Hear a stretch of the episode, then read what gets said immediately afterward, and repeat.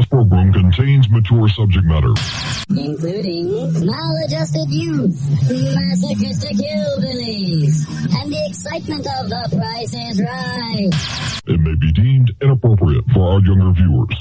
Viewer discretion advised.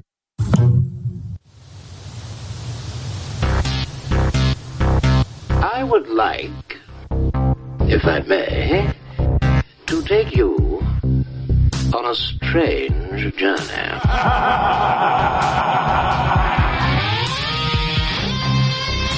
giving you a choice. I could put on these glasses or start eating that trash can. You maniacs! What is a man? When we are successful, we will be. We had a real chance at this.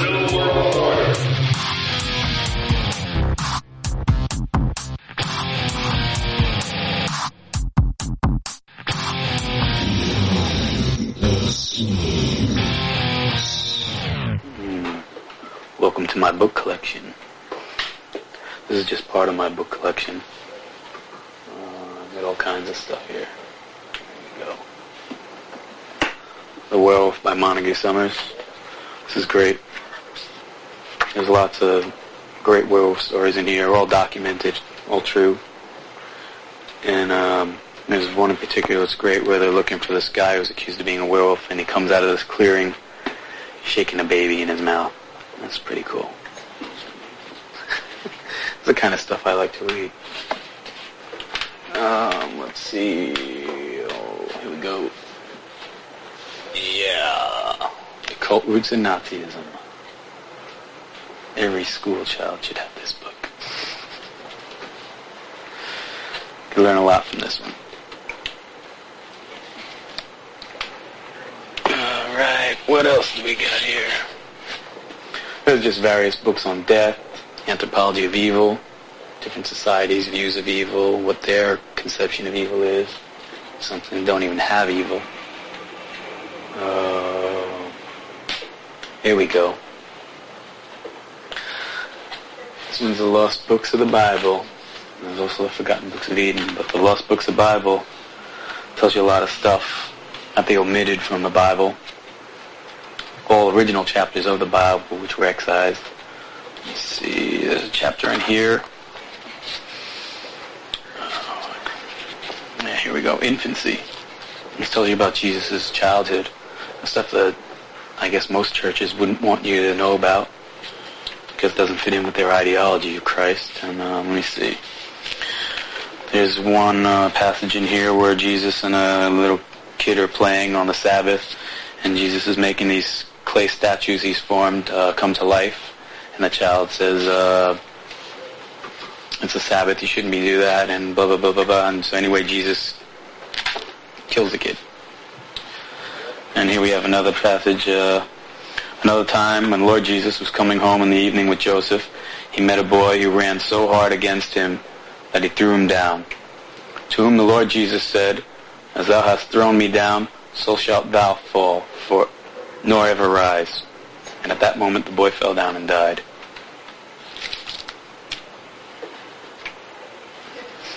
Jesus. It's pretty funny. This is a dictionary of angels. This tells you all the angels, their names, the days they preside over, the hours, what their functions are. Do you believe in any of that stuff? Tell your children not to hear our words. It's episode 88 of Behind the Schemes for Pi Day. And if you want to find hell with me, I'm Booberry Black, Knight of the Mothman. And all the way from way the heck all the way over here on the bereft coast, or I don't know, I think I'm in the wrong room. I don't think I'm supposed to be here. But my name is Lavish. I wasn't even supposed to be here today, man. I wasn't even supposed to be here today. Oh, how is this fabulous Pi Day treating you so far? So far, it's been pretty delightful. Just took it easy today, work, and yesterday we had a gig out at a bar somewhere over off of the river, which was very lovely. But it was a day gig, so it was an all-day thing. And Yeah. It's been gorgeous around here, though. Summer's going to be really nice. I saw some photos, a bright, cheery, sunny day. We actually had 2 days of, like, almost 40 degrees. A lot of snow melted up, And do things get kind of green at all during that time, or is just the snow cover everything still? I saw a little bit of greenage. Not a lot, but it's there. It's coming.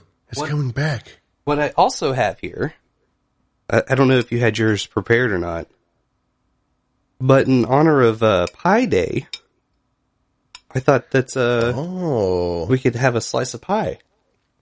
Well, I have my pie. I was planning on eating it during the producer segment, but I can run and grab it though. It's just over there in the kitchen. Tell you what, we'll keep going, and then I'll have a second one. And then we'll have a second one then. Yeah. I'll save mine for a little bit later. But yes, we are going to eat pie on the air because it's Pie Day, which is an important day that you should acknowledge. Pi, the number, is very, very important. And without it, we wouldn't have pizza. This is true. This is very true. The other thing that we definitely wouldn't have is a tarot card for tonight, which I've pulled from the Line Strider Tarot. It is the reversed Ten of Cups. Mm. And it's reversed. Did I say that? You did. Oh. Yeah. Some key words for it is happiness, marriage, family life, prosperity, rewards, affirmation, and joy. This is the definition of it upright. Correct. The general meaning. Yes. Well, the reverse meaning is quite not that. In terms of work, the reverse card indicates that while you may not have everything you want and you think you deserve at work, you are still respected and appreciated. Don't get angry or lose your temper over little things you don't have. If you are looking for a job, stay positive and confident, and present yourself as a fun, interesting person to those around you. Hey, I'm a fun guy. Hey, I'm a fun guy. I say to myself as I get out of the shower, look at me, I'm a fun guy. This is true. You got anything on it? Yeah, the strong bonds that forges family community are broken or twisted. The Ten of Cups, when you get it upright, is something akin to the happily ever after card. It's a really good card to get if you get the Ten of Cups. It can be kind of idealized. It can be like, what was the phrase I'm thinking of? Too good to be true. It might be a too good to be true cup as well. And when you have that reversed, it just means that maybe some aspirational thing, maybe that completion of that or your attempt to attain that has been disrupted, or it's stagnated. And, yeah, that's the general meaning of this cup. Of this card, as I understand it. Yeah, it's hard to make art out with it upside down. We'll scroll back up here on the Line Strider. It's I think it's two parrots, kind of crossed in front of each other with lightish purple hues, little bits of magenta in there. Mm-hmm. There's a lot of like tropical, bountiful, imagery that comes with this card generally. The one that I'm seeing on the lab is the Ten of Cups stacked up in a perfect pyramid with a sun and a fish and wheat growing and, you know, stars and all kinds of stuff. You know what I mean, Mr. Wheat. Yeah, Mr. Wheat. You like that. You like that shit. Yes. Mr. Wheat could also have been an alternative title to our the last episode, which we did last Monday, called Wheatgers. Mr. Wheatgers. Wheatgers. Mr. Wheat 2, Wheatgers. Yeah. Yeah, so that's the card. So I hope everybody, fortifies themselves energy-wise against any madness that's going on. Things are kind of thawing out and heating up, as they say. And sometimes tensions can arise. Sometimes conflict can arise.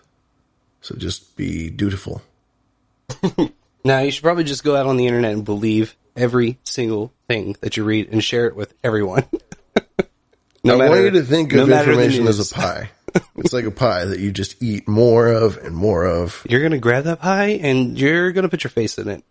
And just ride the nom train all the way to Tasty Town. You're going to love it. The pie's going to love it. Oh, yeah. We're all going to love it. We're all going to love it. And if you want some other stuff to love on, like the tarot card, you can head over to zosascorner.substack.com, where we have that card linked at the very top of the article, including everything down below, which is pretty much everything that we bring to each one of our shows. Yes, we got some sexy show notes, and you might want to check them out. They're pretty sweet. We got a nice picture of Bush with some crack. It's very funny. Yes. You know what Bush was like? This is crack cocaine. Yes. That's what he said when he was holding that crack cocaine. That's correct. Very astute, Booberry. Thank you. Thank you. We do our homework here on Behind the Schemes, ladies and gentlemen. They don't call me the sharpest tool in the crayon box for nothing.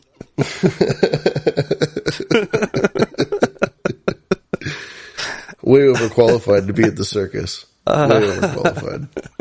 Hell yes. And we have a chat room on the Zero Node, #GreenRoom. Hang out with us every Monday night when we do this show at 7:30, 9:30, and 10:30 Eastern, respectively. This is also a value-for-value production, meaning we take zero corporate and advertising dollar. That's right. We don't take any corporate sponsorship of any kind, because that way we would have to watch what we talk about. And wittingly or otherwise, we would have to kind of limit the conversations that we can have and the topics that we can cover. And with this model, the value for value model, we don't have to worry about that so much. I think you never know. Concern and the Frog is gay, so they could kill you at any second. I mean, let's be real. I'm not gonna sugarcoat this for you people. It's not looking good out there, but at the same time, we're having a great time. So fuck it. Yes, and I do have some exciting news. Thanks to Servos and Sir Spencer's and C-Dub's and Cotton Gin's help, we were able to get our node back up and running, so we will be able to read boostograms for tonight.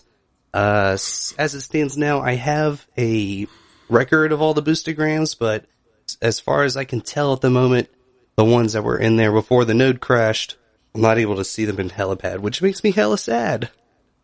No Helipad? Hella sad. But I just wanted to hit a couple of these because it's been so long, and then oh, look at that! Ooh, you like that? Oh my goodness, was that the new? Oh my god, that's the new boost sound!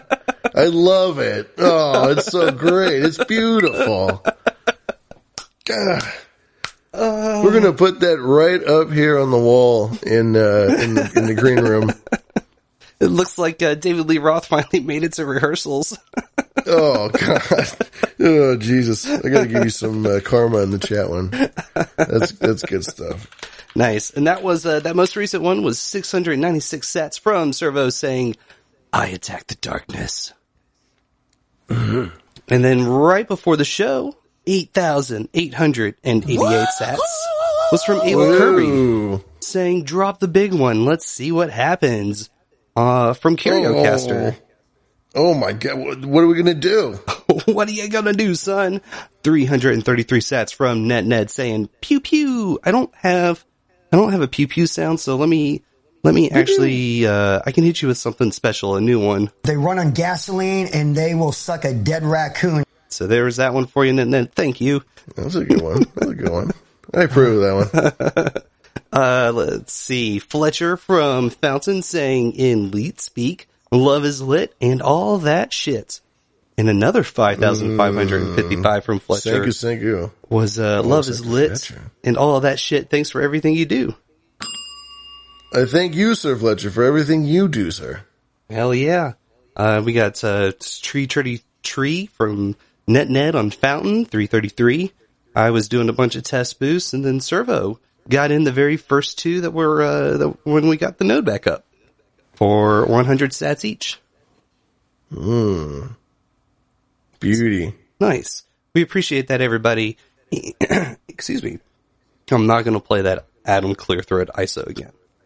We all got the COVID. That's our issue. But in honor of Pi Day, I'm going to hit y'all with something a little new. Boost me, bitch. Boost me. Oh, yes. Boost me. Do a commercial. You're off the artistic roll call. Every word you say is suspect. You're a corporate whore. And end of story. Sexy.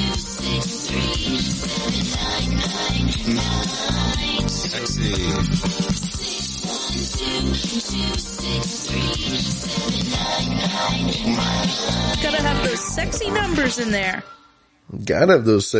in there. Hit me with the telephone number.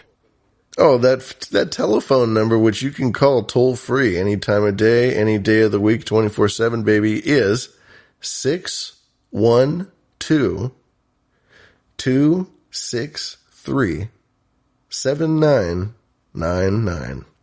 612-263-7999, and you will get our Scream Mail line, where you may say whatever you would like, and we will play it on the air and listen to whatever quandaries or queries that you may possess. Yes, and in order to make that happen, we got to get some Scream Mails in. We are sitting with none in our sack for tonight. Oh, we're out at sea, and we don't have a bit of hardtack on us. We need something. We need some loving. You can give us a call. And just, tell us how your pie day is going. Did you have some pie today? Did you not have some pie today? Did you maybe have some pie recently and you want to tell us about some pie that you got? Sorry. Yes. You know what I'm saying. So I think that just leads us... What were you going to say? I just want to say, I want to clarify one thing about all the boosts that we did, because since we are on the big stream... If you're interested in Lightning Node payments and all that sort of thing, just what we're talking about, of course, is in a nutshell, it's just a very quick way to send Bitcoin to any show that you like, any show at all that happens to be part of the podcasting 2.0 sphere. Odds are they have a Lightning Node. And so if if you're interested in that sort of thing, there's all kinds of resources that you can find. You can ask around in the troll room or on No Agenda Social. Or you can literally just probably email Adam and he'll yeah. You probably would hate me for saying that, but, maybe you shouldn't do that. Never mind. But it's a lot of fun. Email him multiple times. Official medical advice. And don't put donation in the subject line. But please. Make sure that, when you send the message, you take a screenshot of your written message, and then send that to him. Oh yes, that's right.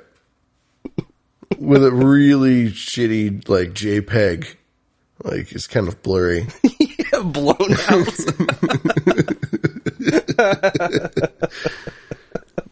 Adam at curry.com, John at dvorak.org, and also notes at noagendashow.net, which is Eric the Shill, who is a very important member of the team. He is the third leg of the stool. Yes, the back office, as they say. But Lavish, it's so much easier if you just go to NudePodcastApps.com, where you can get in on all of the hottest podcasting 2.0 action. Oh my goodness, what was I thinking? Thank you, Boo Perry, for reminding me. You can just go to NudePodcastApps.com, and you can find yourself a compliant app. Don't you want to be compliant? They love this stuff. They're jizzing. That's right, Turbo. NudePodcastApps.com. Nude? Not new. Nude. Well, yes, new, but nude. New, but also nude. The new nude experience. Mm-hmm. That's right. Memes are all we have. And that's that. So, yeah. If you're interested in that sort of a thing, you can go check it out. And the cool thing about it that is actually kind of under the radar is if you send one to, say, like MoFax, for example. MoFax has a Lightning node. If you send them some stuff, you basically send them the equivalent of like $1 or $2, and you're guaranteed to have your note read on the air. Whereas otherwise you'd have to send $50 or something through PayPal. And, I don't know. That's kind of a funny little hack that's happening right now, I've noticed. Yeah, it's, that's what's going to make all of this just explode.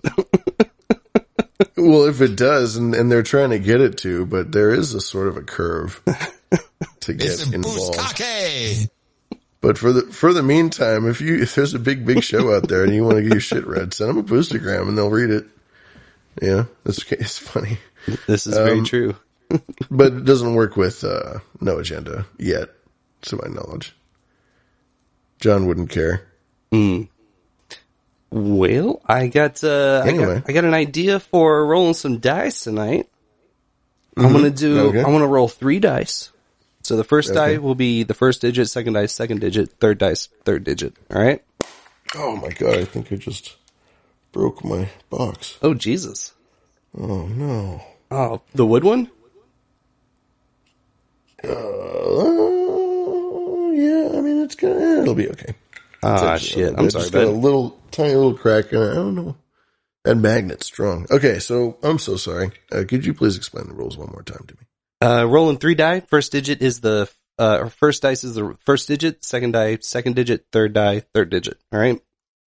Starting with the 6-sided die, we'll roll that one first. We're gonna see who can get the closest to 333. Okay. You like that? And the one that wins gets to go first as we alternate stories back and forth tonight.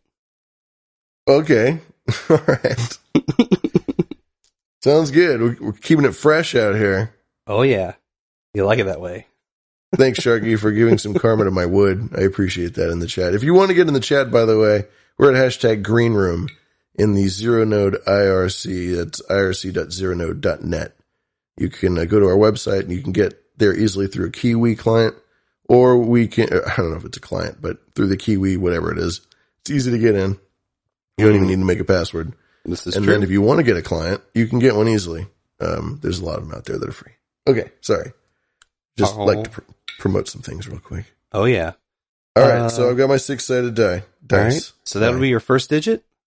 The 4-sided die, little triangle dude. That'll be our second digit. Okay. And then the 8-sided die will round us out on number 3. You got it. You like that? Yes. Okay. All right. Let me do it. Yes. Ooh, yeah. Ooh.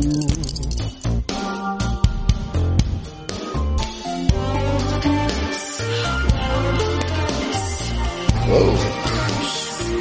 Cool. Did you do all right? I think so. I should put that on the, I know exactly what I'm going to do with that ISO there. Cool. Just so everyone knows, we use the cube die and the pyramid die and the diamond die. Not to be confused with Diamond Dave. That's right. And Lord knows you can be. Okay. What's your number? I got 523. I got 443. Oh shit! I think that means you win. Number. Do I win? Only you're a winner, kiddo. Oh, I'm so proud of you. Yeah. Oh yeah. And in an alternate reality, I would have said no one ever, but it didn't happen here. I'm kidding. That's okay. I have ice packs on hand over here.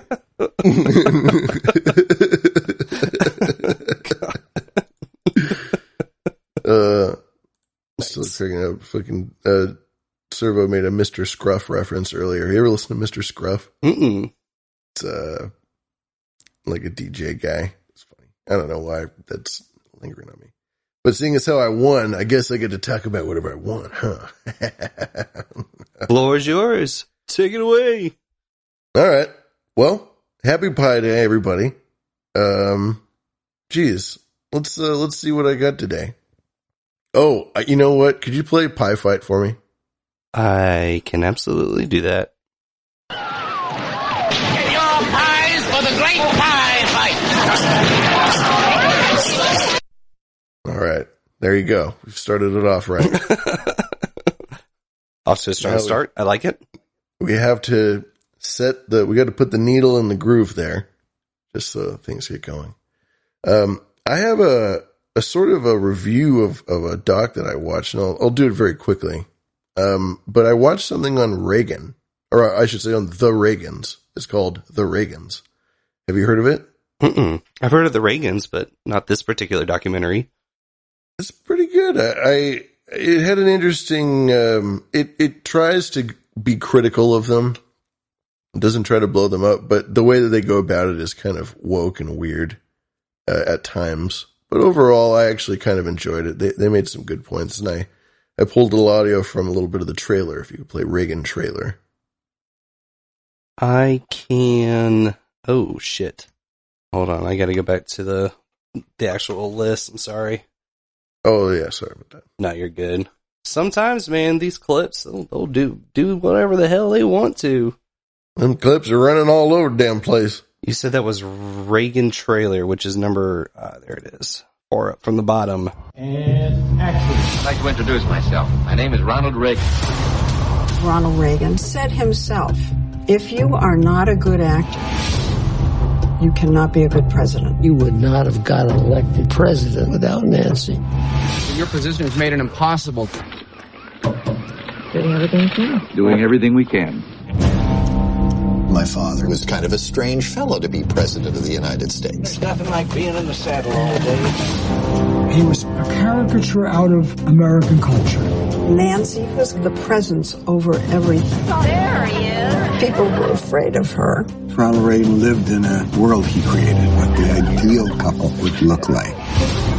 When the red light went on the camera, he was superb. We just made sure that he never got off script. I have a responsibility. You are a liar. It was our job to protect him from himself. With regard to he was going to support the rise of corporate power. This group of millionaires found in this actor the perfect frontman. We have it in our power to begin the world over again. The Reagans reinforced a myth of America that hurt many, many people.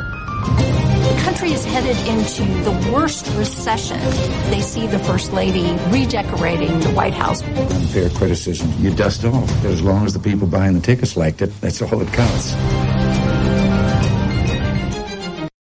This is crack cocaine.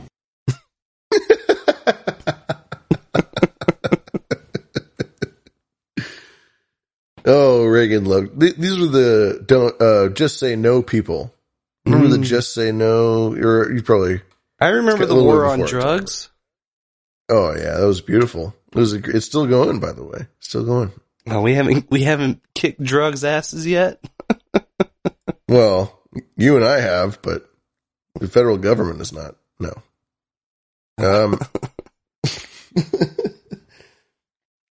This is a family-friendly show, people. Oh, I do actually have a topical ISO for that one. Drugs are still kicking the piss out of the federal government. Oh, wow. That's extremely appropriate in conference to what I literally just said just now. Hand in hand. Good for you. This is what... thank you, Booberry. Thank you, sir. Not a problem. Thank you, Sir Booberry. Black man of the moth. Thank you. So back onto this Reagan thing.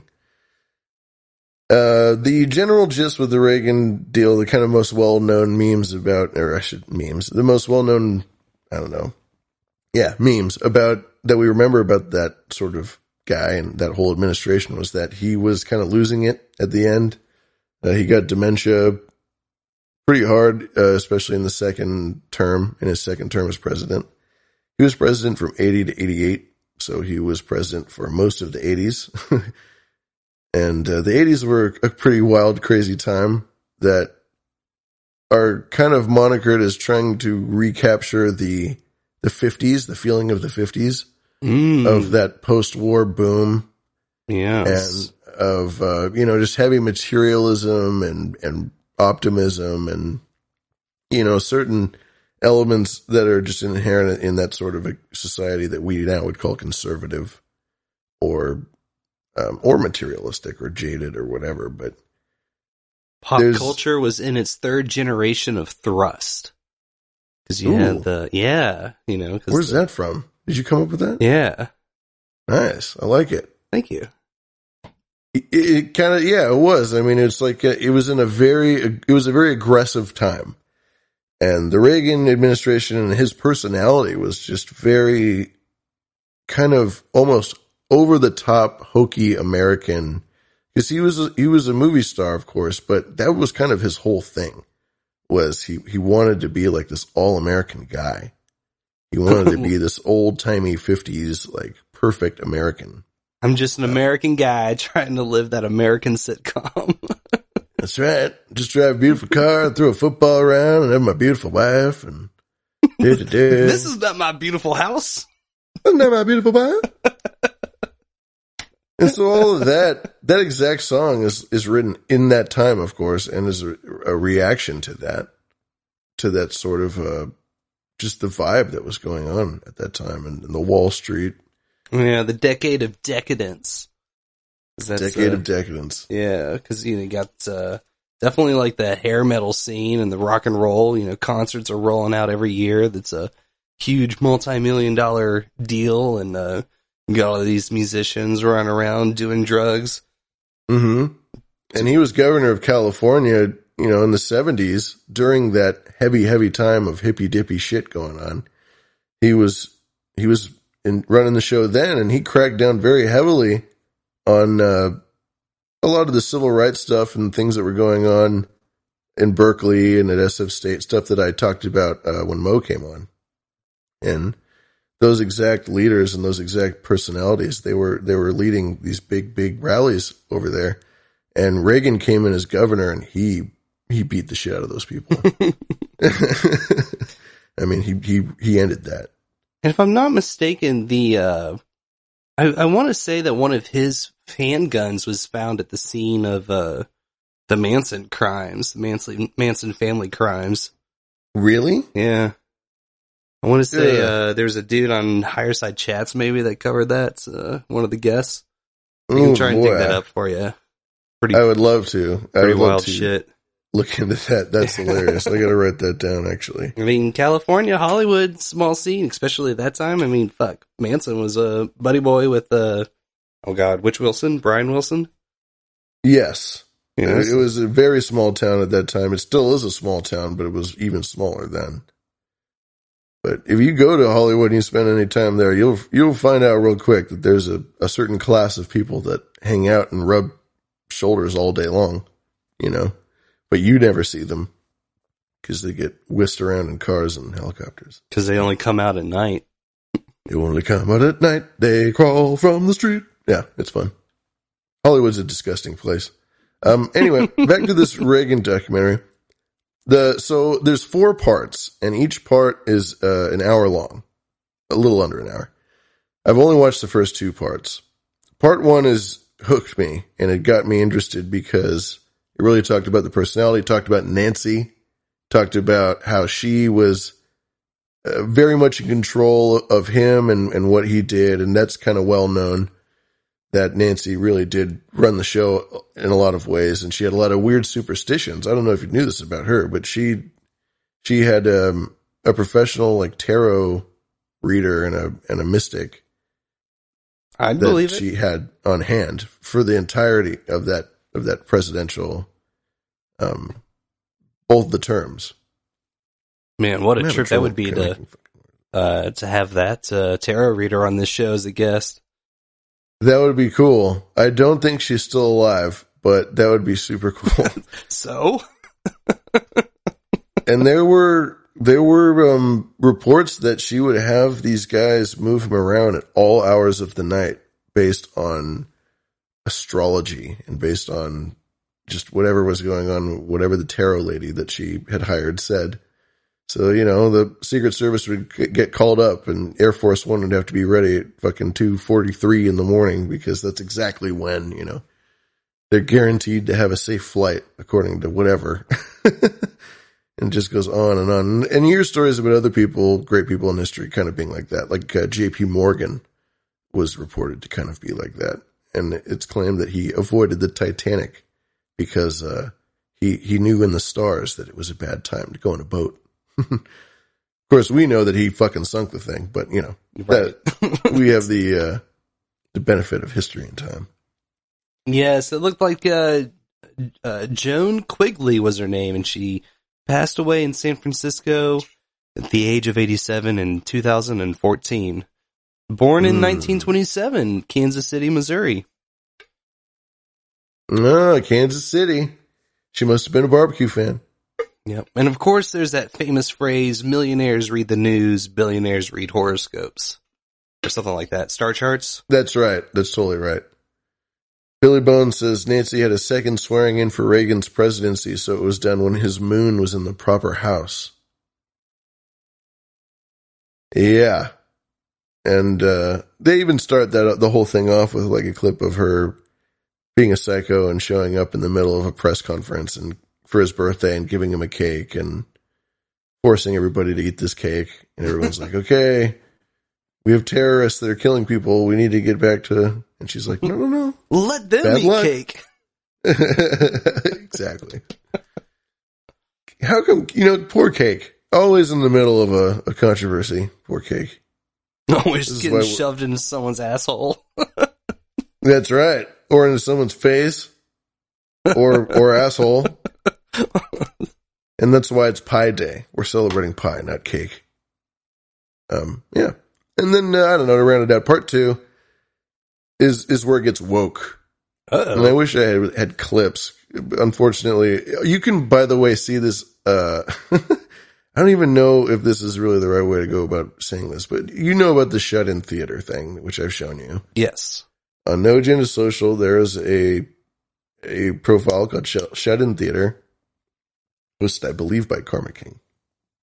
And it may or may not have a couple Google Drives there where you may or may not be able to access a couple of TV shows or movies. Legend has it. Legend has it. And this documentary might be available there in its entirety. Or it might not be. I don't know. It could very well be. I'm not saying one way or the other. Yeah. This is like Schrodinger's Drive. Yeah. No, it isn't. No, the Drive is alive and dead. Yeah. At the same time. All the time. Yeah. So if you want to go watch it, you can find it there. I mean, maybe not. I don't know. And then part two, as I was saying, gets very woke. And it starts going into like, he was elected president because he was racist and because he said all these dog whistles. And so they have this liberal worm come on and talk about how like all these things that he said, which, you know, some of them are true. He definitely, you know, tapped into that sort of a thing.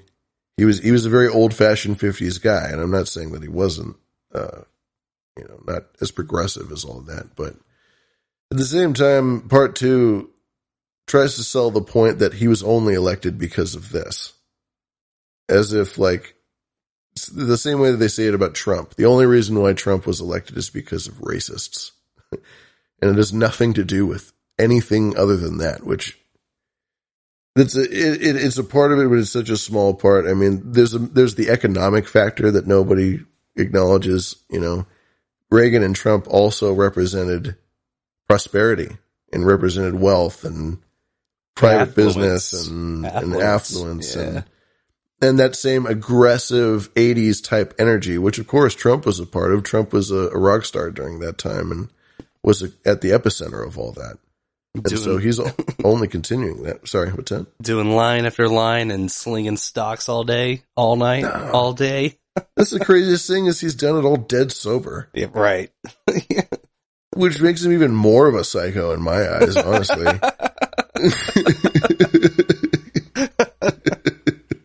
I can't argue that. That's pretty funny. I mean, really, it's a lot more fun, I would imagine, with coke and booze. But this guy's like, I don't need it. I just need the thrill of winning and pussy, and that's all I need. And I'm like, Jesus Christ. What a guy. Like, it's pretty intense. And it's in a perverted version of America that Reagan didn't. Like, Reagan was an old man that represented the 50s. Trump is an old man that represents the 80s, you know? Mm-hmm. I agree. Even though the 80s was a reflection of the 50s, it was anything but. It was, you could be called an abomination of it, a perversion of it, whatever. But it wasn't the same thing. And it'll be tough to ever kind of get to that point, to have that sort of post-war enthusiasm like that. Although, it's looking like everybody's in a pretty fucking good mood right now, post-COVID. But we'll see. We'll see what happens. We're all thrilled with our jimmies in a bunch. It's time for war, boys. Time for war. It's time for war. Bomb them, and bomb them again. The least enthused call to war ever. Yeah, only Twitter pages are calling for war. Brooklyn dad from his apartment. Right, to war, boys. Yeah, let me hear it. Let me hear the hounds of hell. Unleash the wrath of hell. Yeah. Anyway, if anybody wants to check out that Reagan bit, that's over there. I also had some other stuff, but are we switching off? Is that how this works? Yes, I believe I'll take over here.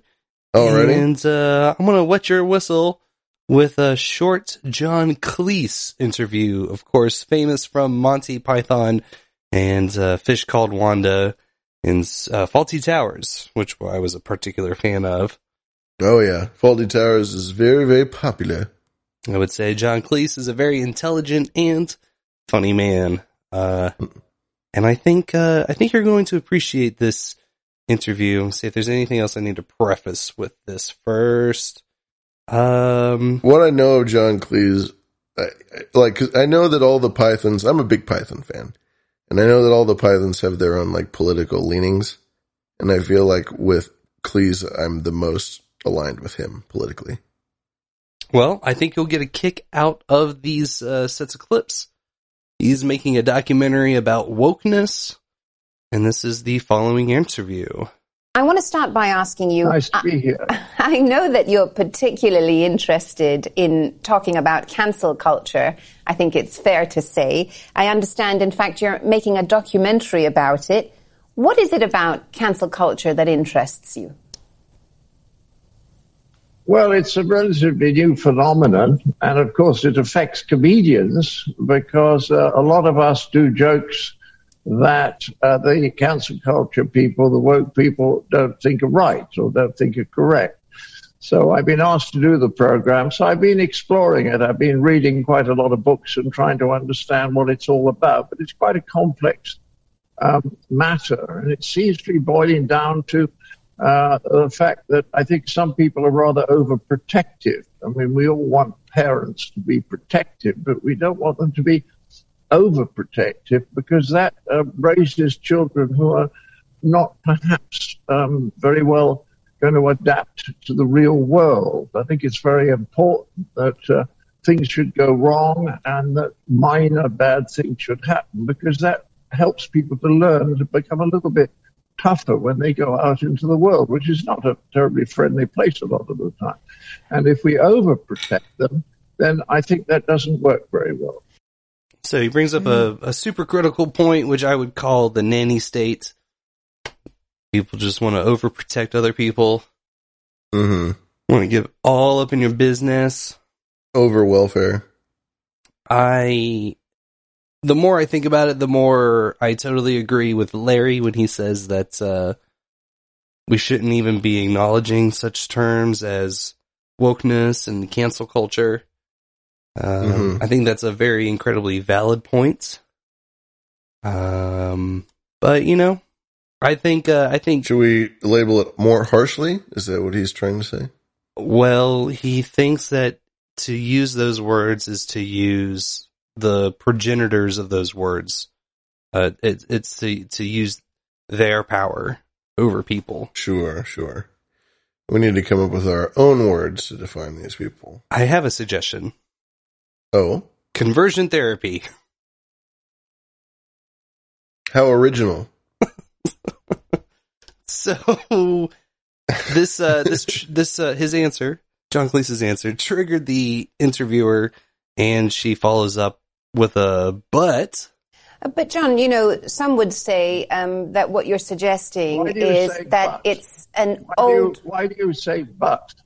Why do you say but? Oh, it was just wouldn't a turn of phrase. To just explore what I'm saying. Yes, yeah. That's precisely but.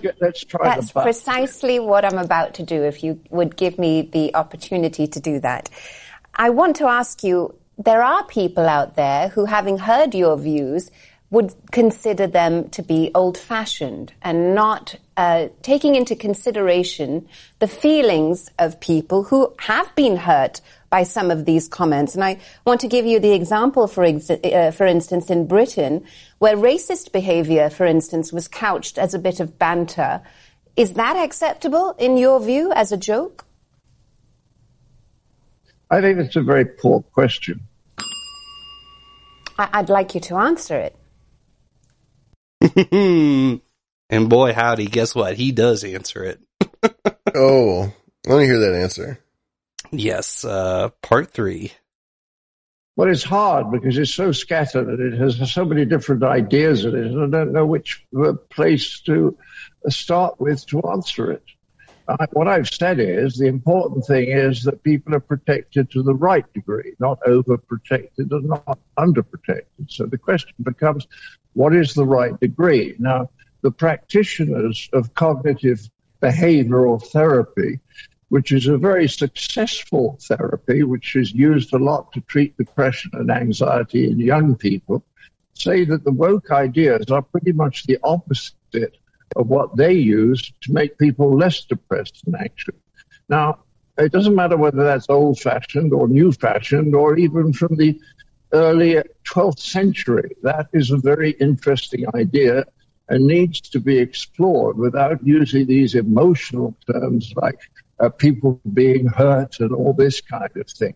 Let's try to be a little bit more calm about it and use less emotionally loaded words. Are you saying that people? Now, I think you were going to ask me. Are you going to ask me about being here in Singapore to do shows and in Bangkok, or is that at the back of your agenda? No, we certainly did ask you about that, John. John, I want to ask you about your thoughts on another comedian. I don't know if you know this American comedian, Dave Chappelle, who faced a huge backlash for his comments. We're back on cancel culture. Yes, I thought we were going to be talking about shows and comedy, but I'm not interested in doing this interview anymore, so I'll leave you now. Bye-bye. Okay, that's your prerogative.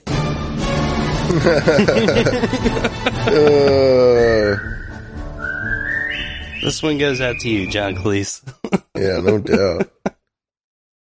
Yeah. You know what's terrifying is they will, if you get caught in this thing, the Chappelle thing or Trump or anybody, and you get caught up in this thing, they just forever. The power that they have is they will repeat and repeat and repeat and repeat forever and ever and ever. It doesn't matter whether John Cleese or Trump or whoever go away. If they just keep saying bad shit about them, the same thing about Chappelle. Chappelle's whole thing is now going to be this he's a trans hater and all this, and that's his whole life now. And because that's all a certain group of people in the world will do is just repeat the same thing over and over.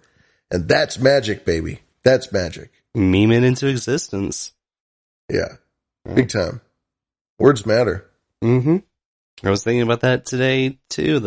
The pound sign, how that's a nifty little magical creation device, and just slap in a couple of your favorite letters, and then you make a spell, hashtag spell. Mm-hmm. And you fucking ass blast it all over Twitter, and you get some hype building behind it, and then boom, you got yourself some quote unquote real power there. Yeah, it's just you just say it enough, it becomes true. And that's all. Mm-hmm. Goddamn straight. That's fucking Nazi shit, people. You gotta breathe in some sunshine here. Get away from that nonsense. Anyway, I like Lee's. I know that he typically does. He can be a little more liberal. sometimes, but he seems pretty moderate whenever I really listen to him get into it. He seems like a typical, he seems like the guy that he has always been. He's like, he doesn't give a shit. Go away. It's stupid. The world's stupid. I don't have time for it or something. That's his thing. Right. Yeah. I like him and I think Eric Idle. Probably my two favorite out of the bunch. Mm. They're great. Eric Idle made a shitload of money doing the Broadway show Spamalot. He's the one who actually ended up making the most money of all of them. Well, I'll turn this puppy over to you. Alrighty. Well, should I do my last one, or should we have a break, or should I do a short one? I can do a short one, and then we can go to break. How about that? I like that. We got a couple of screen mails that rolled through, so we can hit those up. Okie dokie. Well then, let me do this really, really short one. I got this one clip. This is when I was looking. This is the same company that did. I'm not going to promote the company because we don't have ads on the show. But the same company that made the Reagan documentary also funded an Oliver Stone interview with Russian President Vladimir Putin. Ooh. And he actually asks him about Ronald Reagan and tries to compare Putin to Reagan, to Putin's face, which I thought was fascinating. So if you want to play it, and then Putin will speak in Russian, and I will translate. I don't speak Russian, but I have the translation. So you go ahead and just play, I think it's the Putin interviews. Putin interviews. I'm sure he knows the story of Ronald Reagan, one of the most admired presidents by conservatives in my country. He was famous for sticking to his schedule, which required him on most nights to come home in the White House by 6 o'clock and have an early supper and watch TV with his wife. Счастливый человек. Очень организованный, и это безусловно было его большим преимуществом. All right, so he says that he was a smiley man. For a second. He says Reagan was a happy man, he was very well organized, and no doubt that was a great achievement of his. That's what Putin says. And this is Oliver Stone interviewing him. Oliver Stone, if you don't know, is the director. He's probably the most famous in conspiracy circles for making the JFK movie with Costner. But he's made a lot of other great films as well. And yeah, he did like a 8-parter docu-series on how the modern Western world was founded through shadowy back channels and under-the-table handshakes. Yeah, I did watch some of that series. I did like that a bit. I think he's on the right path, but sometimes I'm like, eh. You want my hot take? Yeah, sure. Corbett did it better with the leading up to World War I series. I would say that Corbett is way more on the level than Oliver Stone is. You're not an honest journalist, dude.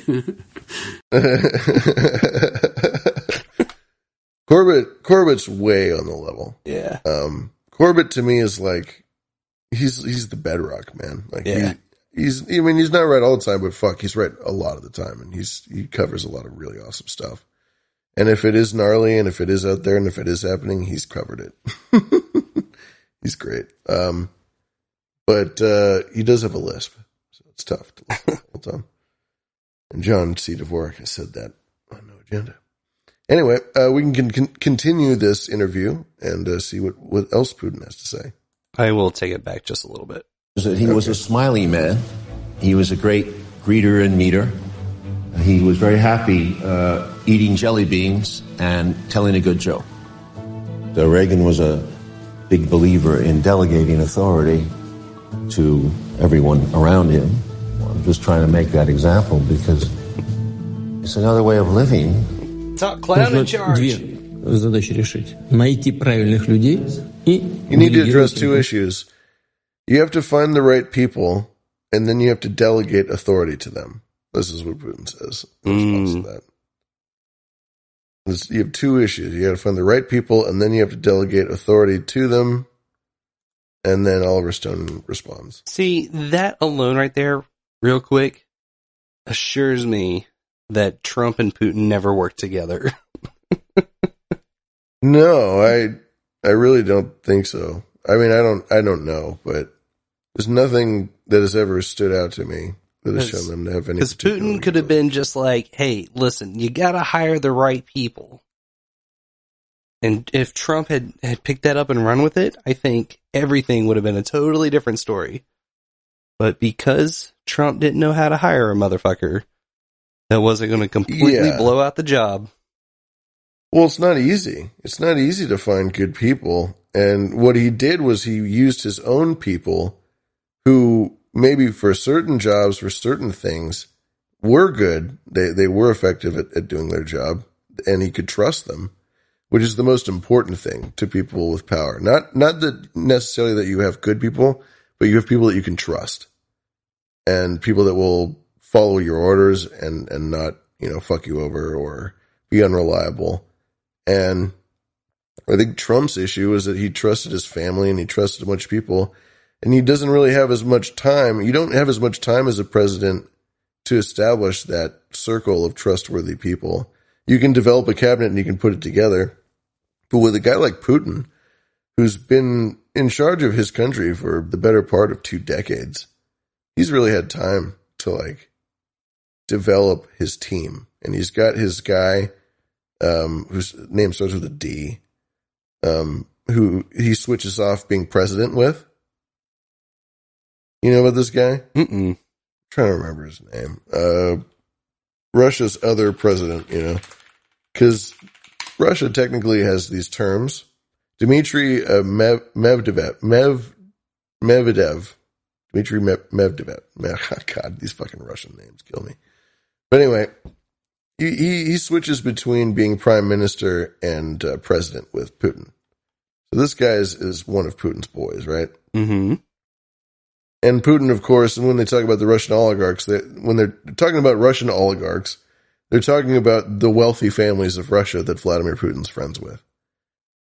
His baseline of support, which the Reagans get into. The Reagans did the same thing. The Reagans never were a wealthy family. They didn't come from wealth. They made friends with American oligarchs, with wealthy families, California families, that supported them and gave them everything they needed until they, were so high up in the state that the state provided everything they needed, and they still gave them everything they wanted. Right. And then they got shares in Netflix. Oh, wait, different president. Sorry. Yeah, I'll get them. Fucking Netflix. That'll show them. They got their share. Should we get back into the sin review? Yeah. We'll keep going. Well, it seems to me you're doing it the hard way. Ну, может быть. Я, тем не менее, я это понимаю и стараюсь сделать именно так. Только у нас разница большая. Рейган все-таки возглавлял Соединенные Штаты. Right, как бы там ни было, какие бы ни были... Oh, God. I think, so what does he say? Stone says, you might want to think about delegating authority, right? And what Putin says is, well, probably, and I understand that it is something that I aspire to do. But there is a great difference between us. Ronald Reagan was the head of the United States.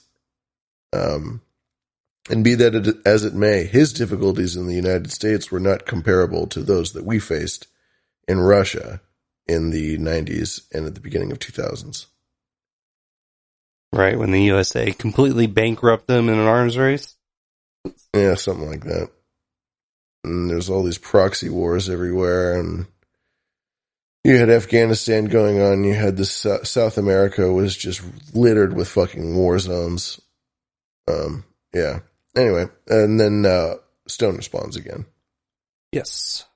Сложности и проблемы все-таки они были несопоставимы с сложностями и проблемами, которые переживала Россия в конце 99-го, в 2000s.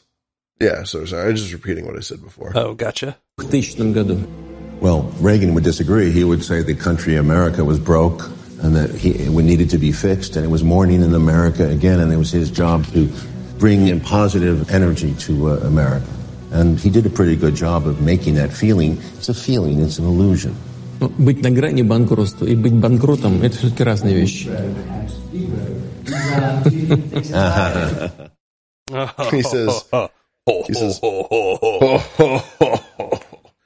He says, almost being broke and being broke are two entirely different things.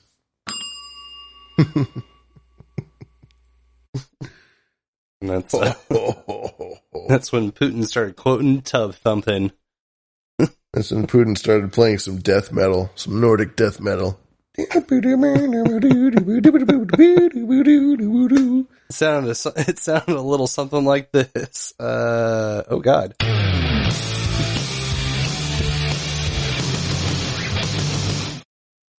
That plays every time Putin leaves a room. Yeah. There that motherfucker goes. Well, is this comfortable for you? Well, it's actually down low. Sharper than a fucking blade in the knife, that motherfucker. Hell yeah. Hell yeah. Hell yeah. Hell yeah, brother. I'm curious about that interview. I'd go check it out. You got it linked here in the notes. I do have it linked in the notes to the YouTube video. Not just a video that I got this clip from, and then you can find... I don't think that this interview is in the same channels that I mentioned, that I aforementioned with the Reagans. But if you want to find it, you can find it. Hell yeah. Very cool, very cool. Yeah. I'm going to hit you. Give me screen bows? Yeah. That's our first one for tonight. Oh, a scream. Ah! I don't want to make a whole lot of noise. This is a tiny room.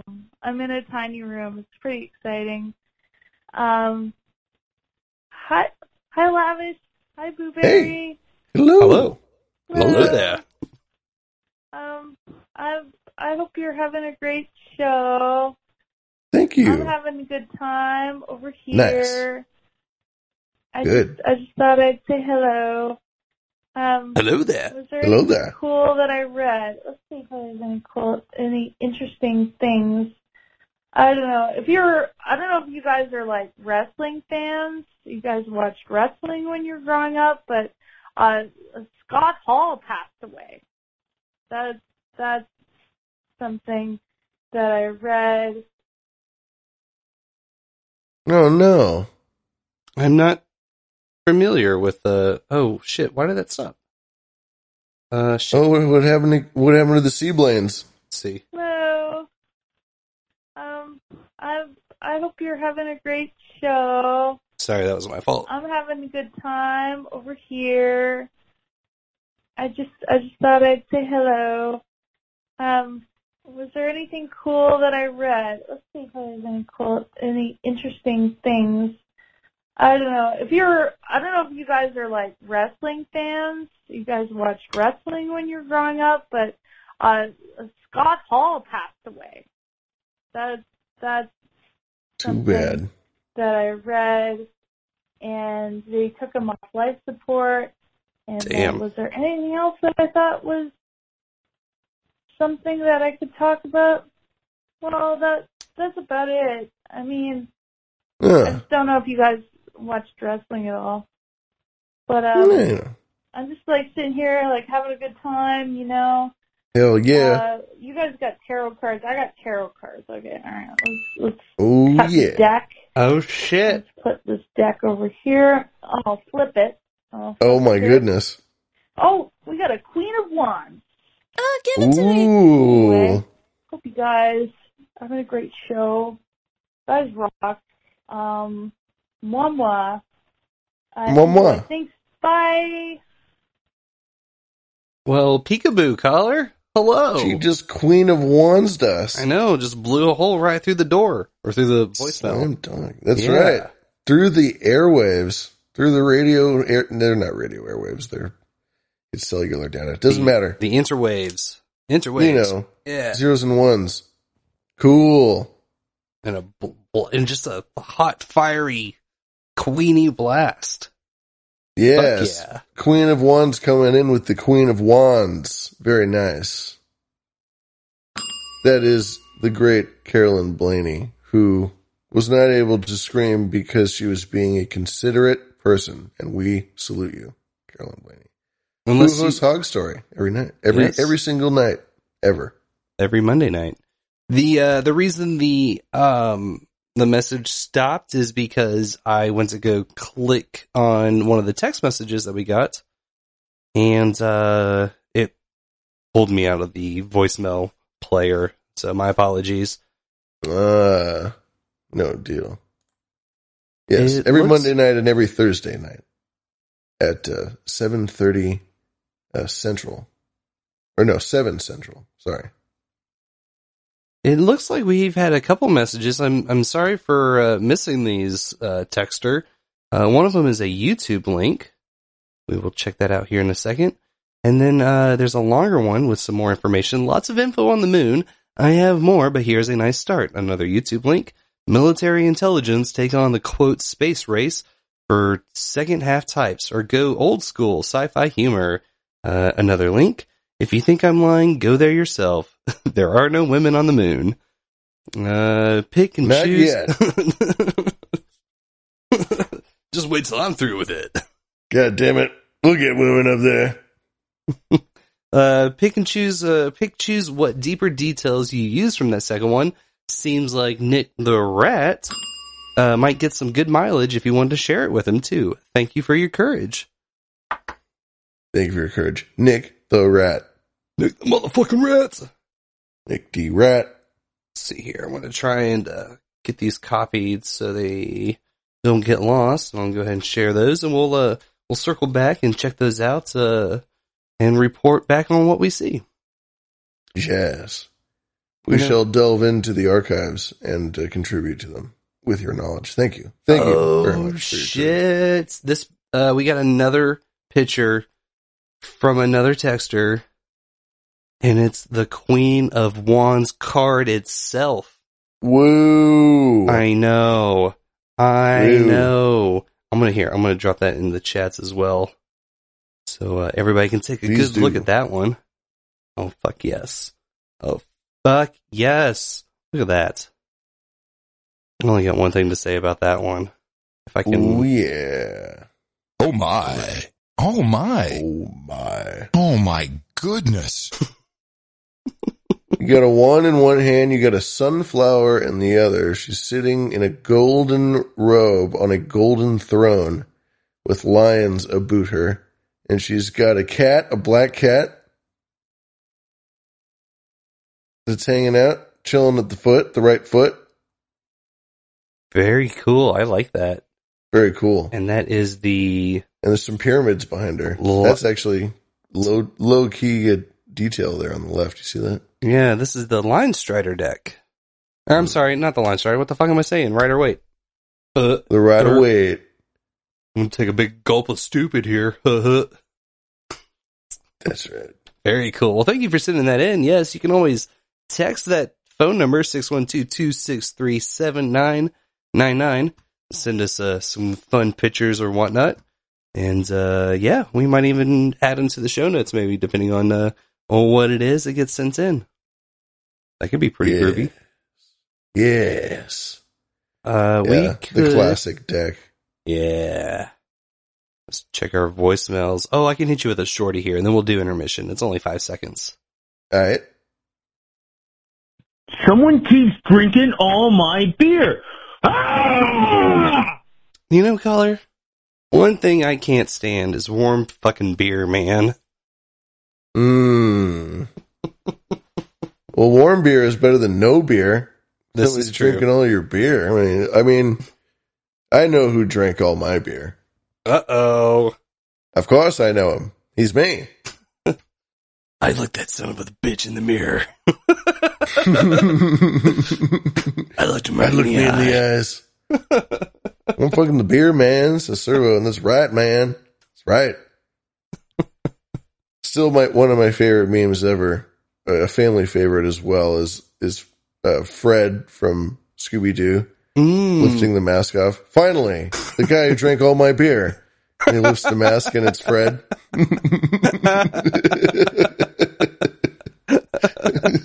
Oh, wow. Nice. Oh, that's funny. Very cool. That's a classic. That's a meme classic. That's going to be in the Meme Hall of Fame. Well, I think you should stick around and check out this intermission because there's a groovy little segment in there that'll be quite topical to what you just brought up.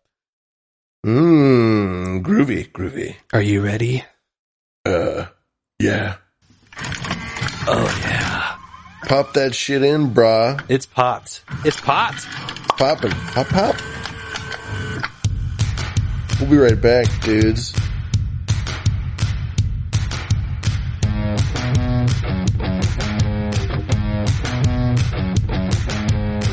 Wanna die young, just as late as I can.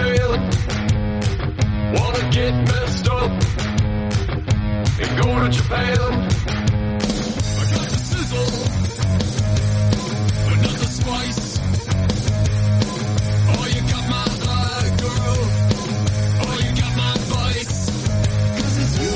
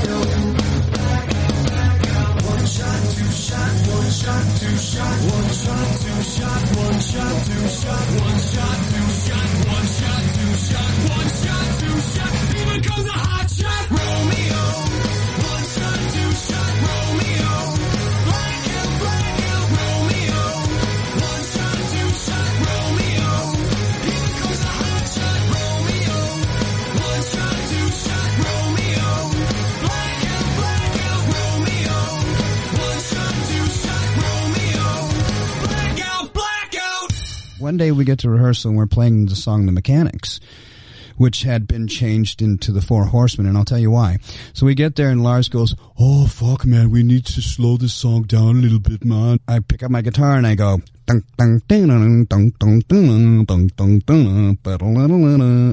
Sweet Home Alabama riff, right? He goes, "Fuck, man, that's fucking brilliant, man." And I went, "Oh, my God." So I dumped the...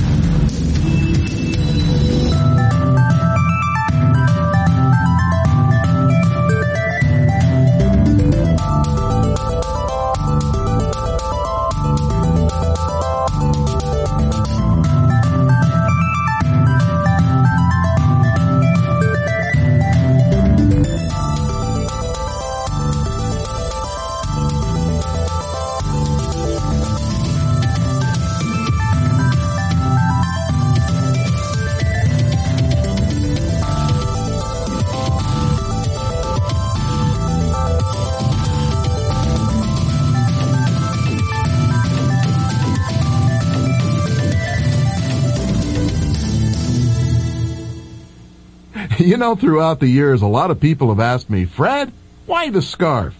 And I always tell them the same thing.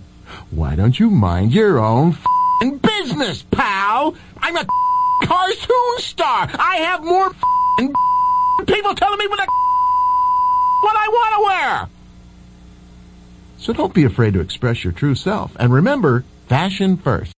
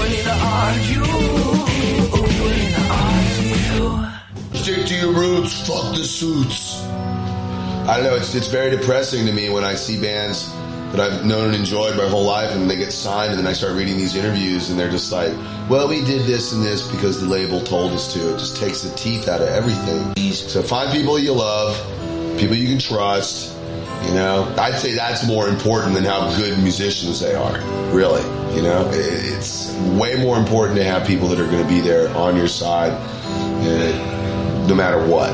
You know, and you can learn how to play your guitar better as you guys progress in your careers. The traditional aspect of music is gone. I mean, the internet has changed everything. We've set our own rules from day one. The fucking music industry can go hang for all I care. You know, if California could break off in North America and sink into the sea, I couldn't be happier. I guess in a way, the corporate entity of the music industry is an assailable tyrant.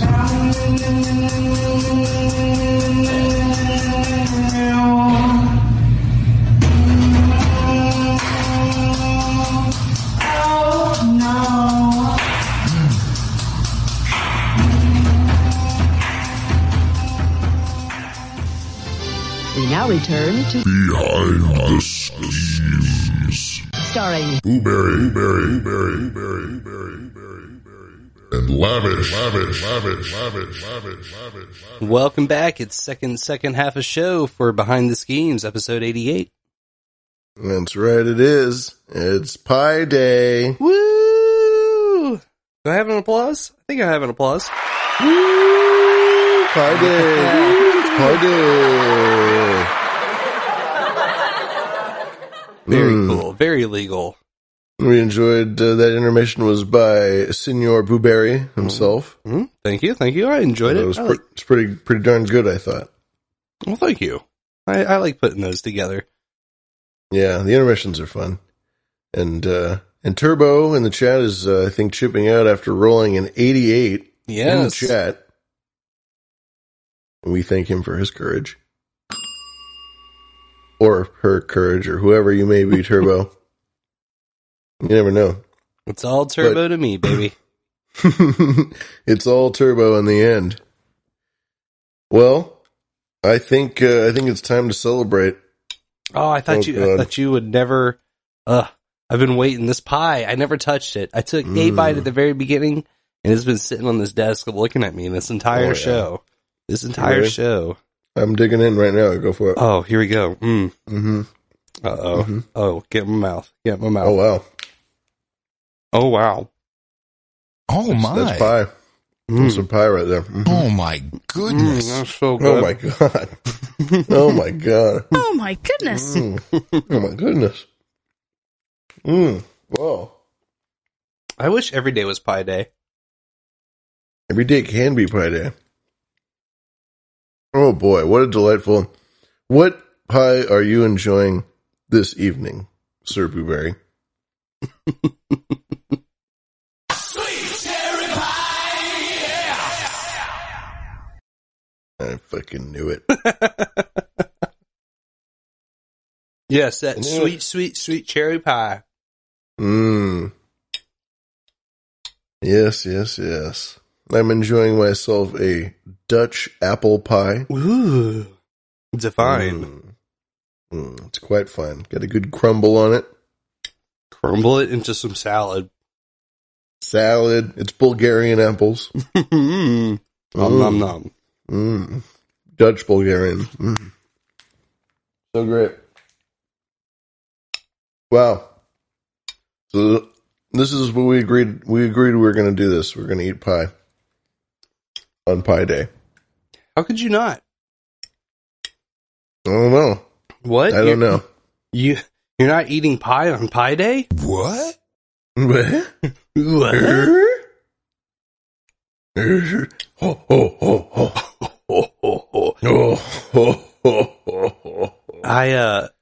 I should say, just because this ISO has also been staring at me all evening long, all night long. Winking you in the face. Yeah, just staring me down. I found us a new Going Off of the Rails jingle. I'm going off the rails on a crazy train. By Oswald Osman Worthborn of the 3rd Regiment. Yes. There's no shortage of these. There's endless possibilities. Endless possibilities. And I think for a while I'm on that kick, unless you got something else to say about it, I think we should change our boost sound once a week to one of these famous musical icons. What do you say about that? I mean, yeah, as long as you wanted, yeah, I'm down, yeah. I'm into it, sure. Very cool. Sure. Yeah, I'm totally into that. I'm into that. Yeah, what am I going to do? Say no? No, Booberry. Be a dick. No, I don't want you to do that. I deny you. Instead of being innovative, I want you to use the same sound forever. Any objections? I. Yes. I mean, I. I object. I mean, yes, object. No. I. No, not no. Yes as in yes, as in I. Because I is in scheme with threes. You can't spell Behind the Schemes without I. You just get behind. Mm-hmm. You get behind schemes. No good. That would sound like a terrible show. Yeah, you'd be like, you had the hiccups or something. Nobody likes having the hiccups. So don't do that. We should go ahead and thank some producers for tonight. We did have some lovely producers come in. Once again, we are a value for value production, which means that in lieu of corporate sponsorship, we have folks who... come in from just regular old life that produce the show, and we like to thank our producers following intermission. We will tend to call them other names. We'll call them freaks of hazards sometimes, but they are producers, and they deserve to be thanked. We'll only call them that on days that end in Y, so no need to fear there.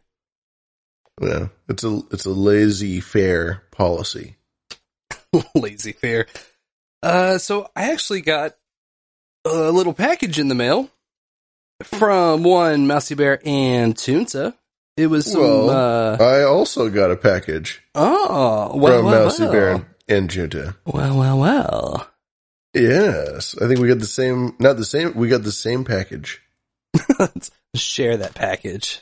Yes, one package. One package for the two of us, please. One package to rule them all. Do it. Do it. Do it. So, in that package was some gummy bears. There was the two varieties, the elderberry and the poopsie ones, if I'm not mistaken. And then I got a handful of business cards, which I've decided I'm going to truck around the different parts of Minneapolis that have metaphysical shops, and I'm going to pin them to the board and then maybe save one for a record shop. But I got to find a record shop that's not still enforcing the mask policy. So, and they also... Cool. I get to do this. I was thinking about What's that? Oh, sorry, you first. I was thinking about finding some places with heavy foot traffic, and I was going to put up the cards with the sticker, thus promoting both things at the same time. What if we put the sticker on the back of the card? That would work too. If you're just giving out the card, that would be killer. Yeah, I was just thinking for posting. I mean, I don't know. It'd probably be a better idea to go to an actual store and ask them to put it up rather than just throw it up somewhere, because it'll probably get taken down. Right. And of course, if you want to get in on that action with them, the Mousy Bear Wellness Gummies, head over to mousybear.com. And she also wrote in a note. I get to shake a paper. Shaking the paper. Always wanted to shake the paper. Prove it's real. Blueberry, thank you so much for all of the love and support. It means so much to me. You are awesome and inspiring. I appreciate your friendly disposition. Enjoy the stickers, Mousy Bear. Well, thank you. Thank you, Mousy Bear. Nice. I appreciate it. I also got a note from Mousy Bear, but it was, it was way cooler than your note. I'm not going to lie. It's way better. But ready for prime time. I'm going to have to, yeah. Once I get it framed, then I'll read it. Nice. It's mine. It's mine for now. I own my precious. You don't get to see my note. No note for you. Yes, Bully Steed. I have totally dropped the ball on the mailbox. I will reinvigorate efforts into securing one. It may be a I'm thinking I should do that too. I'm gonna Booberry and myself will both establish a PO box. Yeah, and we will get that up and running, because Lord knows I send people stuff and people want to send me stuff. That's cool too. Yes, fun. We will, Christmas every day, says Bully Steed. And I saw that her favorite pie is rhubarb pie, which is a damn close second contender to cherry pie, in my humble opinion. Rhubarb pie. It's very, very sophisticated. It's actually quite a luxurious item, if you ask me. Yeah. Rhubarb grows, quite a lot of it grows in West Virginia. Mm-hmm. Tasty. I imagine. Tasty rhubarb. And I'd like to wish Bully Steed a hearty congratulations for reaching damehood. Yes. That is Dame Bully Steed now. Dame Bully Steed. That's congratulations. Right. She was able to be damed on episode 1433, I believe, of No Agenda, which is really cool, I think, show number to be damed on. So congratulations to her. Of course, big fan of Bully Steed. The 33rd time that 33 was in one of the episode numbers, if I'm not mistaken. The 33rd time, and Servo just gave her karma, and she's got 66 karma in the chat. Whoa. Damn, son. You know, some people take this stuff seriously. Lots of magic numbers in the chats tonight. Hashtag Green Room. Hashtag numerology. Nice. Yeah. Nice work, Boulay. Yes. Congratulations again. Continuing on, Mary Kate Ultra during, I can't remember if it was a show, post-stream, or a special broadcast, but she linked to a creepy-ass photo of George Bush holding a bag of crack cocaine. Mm-hmm. And that is what we ended up using for tonight's show art. This is crack cocaine. Except I photoshopped on Lavish's request a slice of pie into the picture. Yes, yes. It had to be Pie Day special. I'm going to do the pie-ness. His pie-ness.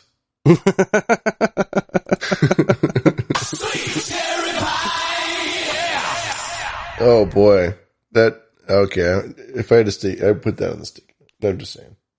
Oh, yeah. This come picture. Come on, man. Come on. I know. I didn't even have to say anything. I didn't have to say anything. But what I will say is that this picture of George Bush with this crack is pretty. It's excellent. Pretty excellent. Yes, it's just, I don't know, something about it. It's so like legit. It's obviously really in the Oval Office, and there's the flag and there's all this stuff, and just like there's so much crack in that bag, in that evidence bag. Yeah, I mean, that is a. I think the technical term was a boulder. It's a boulder. This ain't your That's mama's right. Boulder, Colorado. That's straight up. Straight up. Bedrock. Once again, I used the word bedrock. There's a lot of crack cocaine in that bag. So we had to cover it up with a big slice of pie. We very had to find a big slice of pie to cover up all that crack cocaine. Yes, and it was a little challenging, but we got it working. You know, it looks kind of goofy, but these are the breaks. There's a lot of crack in the world, so this is these are the cards that were dealt. Yeah. Oh, I should have pimped this out a little harder at the beginning of the show, but Zosa's Corner. And if you're not using one of those nude podcast apps that features chapters, all of the art that is featured in our show notes also scrolls by as we talk about the subjects at hand. How cool is that? It's like you're listening to a trashy tabloid full of trashy tabloid fake news. It's really cool. It's awesome. It's like it's the new cereal. It's so cool. You got to check it out for yourself. I wasn't a believer until I saw it myself, and I was like, "Wow, this is actually really neat." I get it now. I understand now. I'm compliant now. Once again, I am compliant. Yes. I'm so in line. When you look at me, you see a compliant man. NudePodcastApps.com. Oh, is this comfortable for you? Well, it's actually down low. Nap. That's so funny. Servo just made the command nap. Oh, shit. Thank you. Yes. Nap. I like that. Oh, we should once again thank Servo for spending so much time helping me get the node up back and running. He also provides the hottest bot on the internet, Gal, in the green room chat room. I actually, if I'm not mistaken, I thought I saw a link to a new sexy tarot card. See if I can get one to appear. But if you want to hang out, please do procure that. I don't know, maybe draw tarot cards or roll dice. She'll do anything. Ask her questions and shit. It's a really good time. She's I'm in love with her. Oh, we know. I know that. It's a hot bot, and that's why Uber's in love with her, and that's why Servo is the man, and he's one of our perpetual high ranking producers around here. We actually have a bust of him in the green room. It's a styrofoam bust, the kind that you put wigs on. Yes. And it has Servo written on it and Sharpie. And it actually has Duodenum written on it, and then it's crossed out, and then it's got Servo written under it. But yeah. Thank you, Servo. We couldn't find a marker to cross it out, so we had to use an old stick of lipstick that we found lying around one of the dressing room drawers, the makeup drawers. Yeah. Old lipstick. Really bad. But it's good though. It's fine. Yeah. It's good. It's a good rouge. A good rouge indeed. Let's see. Rougey. The next one that we had, next freak of hazard that we had come in was Coffee with her $3.33 donation. That is a monthly via the PayPal. Thank you, Coffee. Yes, Coffee Von Dust Bubble. We appreciate the. We appreciate you. Your groovy 333, always appreciated. And right after her was Double Thought. He sent us a donation of $3.33. They do a show called Double Thought Dimension. And I was, going to go pull the link for the show notes tonight, and I'd seen that they have a new Discord server set up. So if you're into that, you like playing around in the Discords, I've got it linked in the show notes, Double Thought. Really? If you have issue with that, let me know. I can pop it right out. Not a problem. It'll update automatically. Just let me know one way or another. Not a bad idea, Derek. Not a bad idea at all. Getting a Discord up. That's good. Nice. Cool. I'm in. Yeah, the invite, as we already said, in the show notes. Mm-hmm. So check that out if you would like. Let's see. Who else do we have on our list for tonight? Of course, Sir Bemrose. He allowed us permission to jump on the stream for tonight. We are broadcasting on the No Agenda stream live, as it stands now. That's right. Incredibly exciting. Yeah. And he also released a hot new chapter building application that I will be trying out for a test run tonight. Oh, very cool. Very cool. Yes. No more PowerShell script for this guy. Hey, you guys don't even realize how much chapters get Booberry going. Booberry loves chapters. Ooh, yeah. Man. It's getting hot up in here. Oh, wow. He hit me up the other day. He's like, hey, man, how's it going? You want to see these chapters? This is crack cocaine. Oh, yeah. Yeah, I do. Yeah. Is anybody else itching uncontrollably? No, yes. No. So, thank you for the hot new chapter building application, Sir Bemrose. And thank you for being the curator. Yes, we appreciate that. And I think we're going to get him on the show again one of these days, right? Yes. If you want to check out the last time that he joined us, I forget the episode number, but the title of it was A Gratuitous Display of Violence Against the Microphone. That's right. Which you can find all of our old episodes at badradio.live or behind the schemes, sch3m3s.com. Mm-hmm. Yes. In the word schemes, you have threes instead of e's. behindtheschemes.com. Find it there or badradio.live or every now and again, loveislit.com if it's working. When I damn well feel like it. That's one of our feistier Earls. My name is Earl.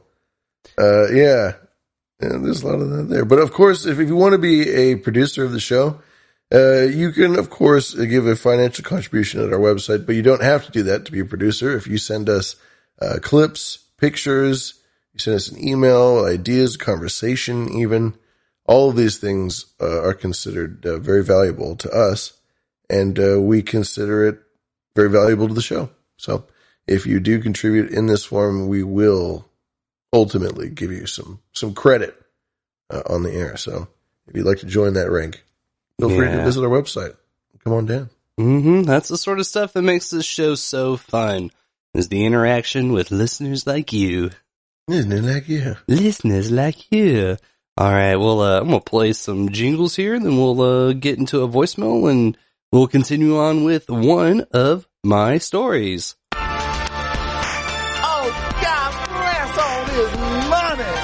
Oh, money. I need to get into the government so I can start making the money. That's where you make the money. Oh, thank you, everybody. The money. Oh, there's a great Guar clip. I got a pull of Odorous saying, the money, the money, the money. Oh, it's so good. It's like their first or second concert of PB Kelly's. E.B. Yeah, it's a long gone bar in Richmond, Virginia. We get that, and then we get one hit of Pink Floyd. Money. Oh, I can look for it. I can certainly look for it. Isolated tracks on YouTube. Let's go. Oh, yeah. Oh, speaking of isolated tracks, you hear about this Kanye MP3 thing? Mm-mm. Apparently, it isolates tracks automatically. Like, oh, the stem player? Yeah, the stem player. Yeah. Did you show me this thing? No, Fletcher's been playing with one. Fletcher's been playing with one, and somebody showed me this. I mean, Fletcher was playing with it, but somebody else showed it to me, and I thought it was fascinating. I think I'm going to get one eventually. But it allows you to isolate. You can take any song, and you can isolate vocals, drums, bass, on the fly. This little device. It's pretty cool. Wow. Yeah. I think it would be very exciting to play. I've seen other people mess with it, too. I've seen people like post songs that have the isolated tracks on them. You know what we should do? We should put a voicemail on the stem player. Mm-hmm. And until we can get one, here's this.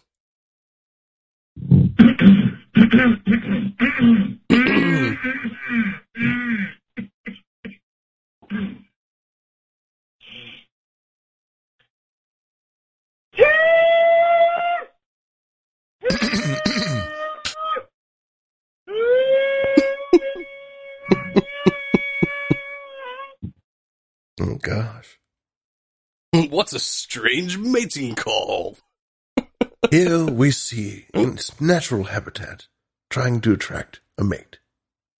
Oh, if you can tell by the way the feathers are arranged in a brightly technicolored fashion to find out, you can tell that it is that time of year. The male has spent 3 months preparing this only little bit of dirt to look as immaculately as possible for any potential mates to come through. No, I don't want to startle the poor thing. There, the female starts to put her finger up the rectum of the mate. This is what is known as the American oil check. Only migratory birds that hang out around truck stops seem to have developed this mating pattern.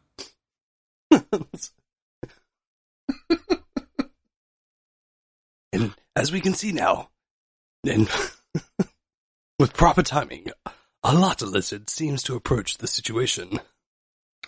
The lizard just wants to watch. It seems that she is offering something out to the pair. Let's see if we can zoom in and take a closer look and see what the object that she is offering is. This is crack cocaine. Ah, yes, crack cocaine. She is offering the two. There now seem to be fleeting from the mating scene to a nearby motel.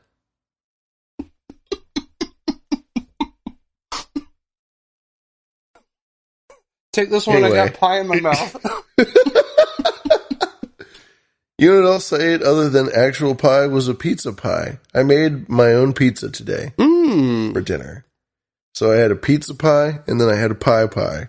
Om nom. Cheese equals kissing. Very tasty. Olives equals giving oral. Did you have any olives? I had pepperoni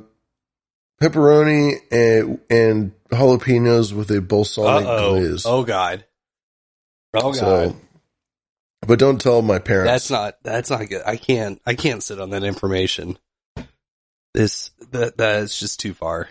Don't worry. And we're going to censor all of this on the show as well. We're going to just, that's going to be one giant beep. Is that acceptable in your view as a joke?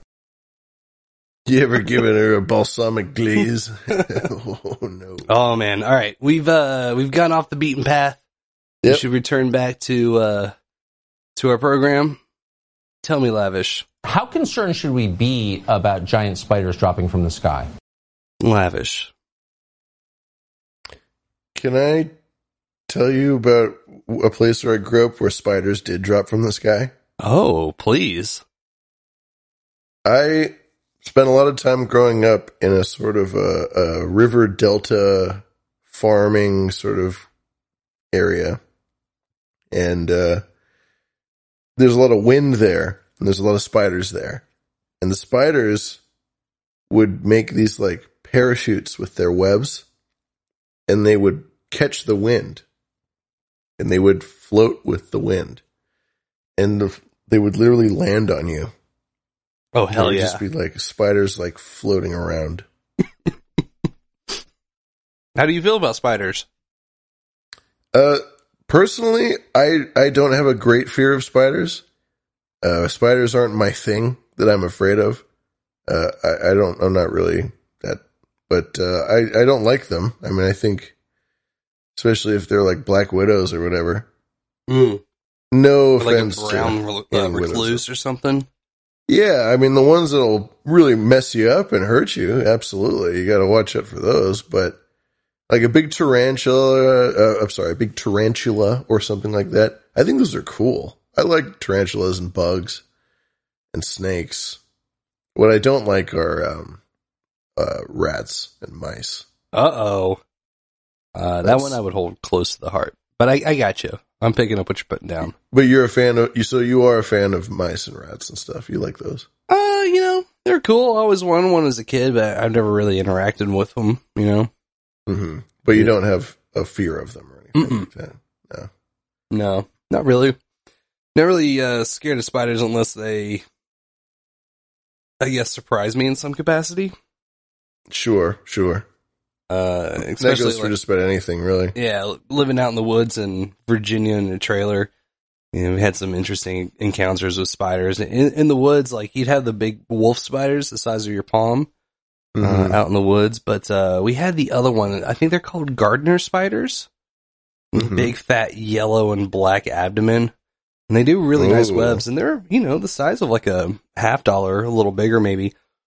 When I was walking in from the garage one night, and I had a little covered walkway, and just one dropped in right by my face in the middle of the night, pitch black woods. All we had was the that's no good. Yeah, the one light. No, you don't. You don't have any fun with that. There, that's no good. But me and Dad, we catch black widows and put them in jars and shit. So, not really too bothered by them. But if you grew up with them, that's the thing, right? Just to harp on it just a little longer. I mean, growing up out there, they were around everywhere, so you get used to them. Mm-hmm. And then I remember one time I brought a girl out there, and in the middle of the night, this girl woke up screaming, and I was like, "What's wrong?" And I guess a spider had come down and landed on her face while she was sleeping. And I was like, "Oh, damn, that sucks!" Man, do you need glass? But she broke down. She freaked out. She wouldn't go back to sleep. Wow. She was up and pacing around and just freaking out. And I was like, "Wow, I'm sorry it scared you that bad, but whatever." Well, I will say, people that I know that hate spiders really hate spiders.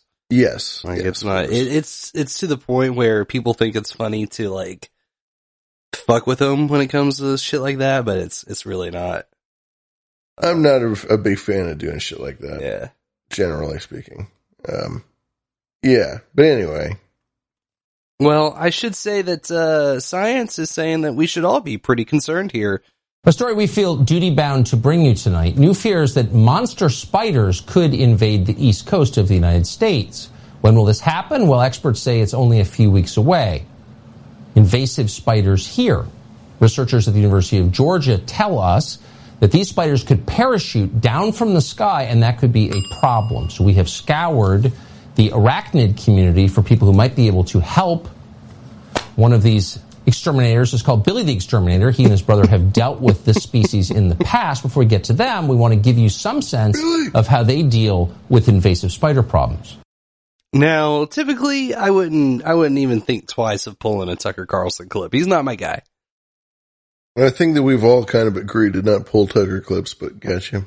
But arachnid community. When he's talking to Billy the motherfucking Exterminator, who has his own A&E show, I mean, how could you resist that? And plus, goddamn, dude, where else are you going to find ISOs like this? How concerned should we be about giant spiders dropping from the sky? Monster spiders could invade. I want to see the spider. See, it's too easy, man. Tugger's one ripple in the timeline, and I'd basically fucking be all about that guy. You know what I mean? Yeah. So I mean, Billy Steed says she's seen spiders at 10,000 feet on glaciers. My question is, Billy Steed, what the hell are you doing up on a glacier that high? Get down from there. Dangerous up there. That's the way to talk to a dame, damn it. Oh, sorry. Never mind.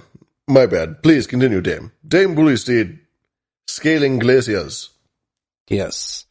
And sorry. I'm sorry. I only have one course of action. Yep. Ooh. Ah. Oh. What's that? Ah. Dame Billy Steed. Sorry. So second clip, we get introduced to Billy the Exterminator again. Just the trip of a fella. If you're not familiar, check him out. Good friend Billy. Good friend Billy. Do I have anything else on this one? And you know what? Billy the Exterminator is one of those so-called experts. Billy Brotherton is known in the Arachnid community as Billy the Exterminator. Ricky Brotherton is the owner of Vexcon, a pest control company in Louisiana. Billy and Ricky join us tonight. Gentlemen, thanks so much for coming on. How concerned should we be about giant spiders dropping from the sky? Tucker, this is a new age. There's been a lot of problems with the weather, climate change, forest fires. All of this stuff is pushing large groups of insects and animals all over the place. That's what's going on with this species of spider. I've seen some images already of this spider where it's like turning the sky like black, like a giant black cloud coming at you. And I think it's displacement, from the stuff that we're doing. That's right, everybody. Climate change is the cause for giant spiders parachuting out of the sky. It's so easy. Just so easy, isn't it? Well, as Axl Rose once said, it's so fucking easy. It's so fucking easy. There's less birds. They took them all out and they replaced them with government cameras. And the cameras don't eat as many bugs as before. They don't eat as many spiders as before. I'm sorry, not bugs. Arachnids. I don't want to offend the arachnid community. Yeah, they got it going on. I can drop a couple more tidbits here before we continue on with this last clip. It was, of course, the University of Georgia that released this study. The invasive species is known as the Joro spider. It comes from Eastern Asia, circa 2013, in their native Japan. Well. Yeah. From where? Wuhan? Native to Japan. Oh, Japan. Yeah. Oh. Okay. Joro spiders, Joro, I'm not sure, actually. They colonized most of the country, researchers wrote, adding that Japan has a very similar climate to the U.S. and is approximately the same latitude. They are related to the golden silk spider, which has already inhabited the area for about 160 years. And unlike its cousin, the competitive Joro spider can withstand temperatures colder, probably in hopes of becoming the family favorite. It also has a higher metabolism and heart rate, and therefore actually has a shot of invading the southeast U.S. in the coming years. And there's also, quote-unquote, so-called concerns for these spiders moving north. But allegedly, legend has it, in Minecraft, they are... I think they're venomous, but their fangs are too small to pierce human skin. Fuck you. So it's implied that you should just... Well, here's my actual notes. They're, quote, probably harmless. The spiders are relatively harmless to people and pets, making their presence more of a nuisance than dangerous. Joros won't bite unless cornered, and their fangs are often not large enough to break human skin. So what they're going to do is they're going to spread everywhere, and then they're going to evolve to have long enough, whatever. Things. Shanks. Abdominals. Yeah. To puncture your face. There was another quote that really caught my attention, and it said, I believe this actually came from the University of Georgia, the original article that I wrote about this one, because I got one of those second tier articles, but it said, giant spiders are here and you should simply learn to live with it.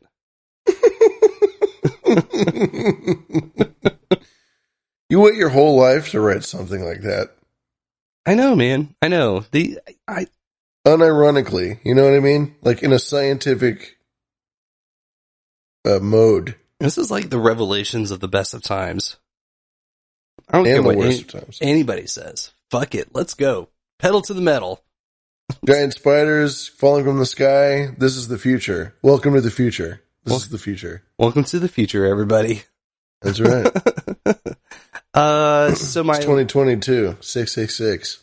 Well, it's not quite the future yet. So Billy, the arachnid expert, gives us some tips on how we, the general populace, would be able to fight back these giant spiders. So you're describing a plague of spiders, really. I mean, not to get theological, but I think that's what you've just outlined for us. How are you going to deal with it? You know, there's a lot of different ways of doing it. I don't think chemicals would be a smart move with that many spiders because we have a lot of non-target pests and animals that'll try to eat the poisoned ones, so it's just not good. Right. I think the best way to deal with it is when they start to accumulate on the ground somewhere. They have these industrial vacuum cleaners with a 12-inch hose. They run on gasoline, and they will suck a dead raccoon up. They certainly can handle a job like this. Just suck them all out off the ground, and they'll be dead. Given the rising price of gasoline, I wonder if a broom might work. Yeah. Anything you got, man. I mean... smash it with a boot, whatever, man, because, I mean, it's coming. I mean, this isn't our only problem. We got a lot of insect issues that are going to become a problem in the near future from the climate change, HARP. So, anything that we can do. Yes. Sorry, go ahead, Ricky. Sounds like what? Yes, sir. Anything that the homeowner can do as far as getting rid of mosquitoes or flies or any type of thing that the spider can eat on, then that would really help to shoo them away from your property and have them go elsewhere searking for food products. Ricky, can you ever open this thing up? Yeah. Sounds like we should repent. We got a spider in here. Is that for sure. We've only got about 15 seconds. Show us the spider really quick. Horrify us one last time, if you would. Yeah, that's all right.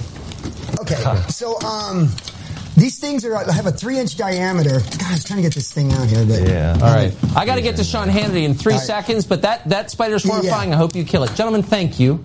You want to know what Sean Hannity said to him?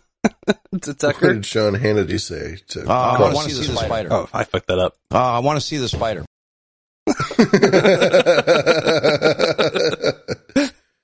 They're having a good time over there, you know? Oh. That's just good old fun. That's good old fashioned fun right there. It's shit like that actually competes with what podcasting is doing and everything like that. That's just fun. And the only thing that trumps podcasting, in my professional opinion, they run on gasoline and they will suck a dead raccoon. Oh my God. Can I get one? Just suck them all out. Oh yeah. Sounds good. Sounds good. Give me one. Give me two of them. I'll have what she's having. I'll take it, please. Thank you. Chris. How many stories you got left? What you got? I got one. Well, let's see. What do I got here left? I have some funny Biden gaffes, and then I have one story left. Let's just listen to some dumb. Biden's so dumb. Okay. Biden won. Biden. Sorry, I got to pull that list back up. Biden don't make sense. Biden don't make sense, man. 443, that's what I rolled. You always ask me the nicest questions. I know you do. All right. None of them make a lot of sense to me, but Well, let's try. Fire away. Come on. A new year. Give me what you got. Give me what you got. Whatever, dipshit. Trump said something like that. Stupid son of a bitch. This is the guy that he called a stupid son of a bitch. Oh, this is Peter Dooley. So this is the exact guy. So he calls on this guy and he goes, "Oh, hello, you," you know, type of thing. Please play Biden too. Why are you trying so hard in your first year to pull the country so far to the left? Well, I'm not.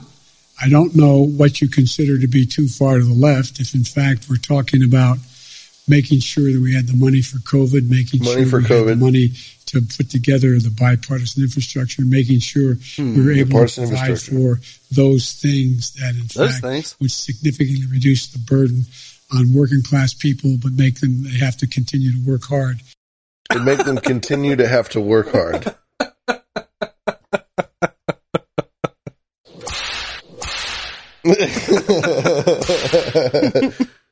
That's right. We want to give them some love. We don't want to give them too much love. This weed ain't going to harvest itself.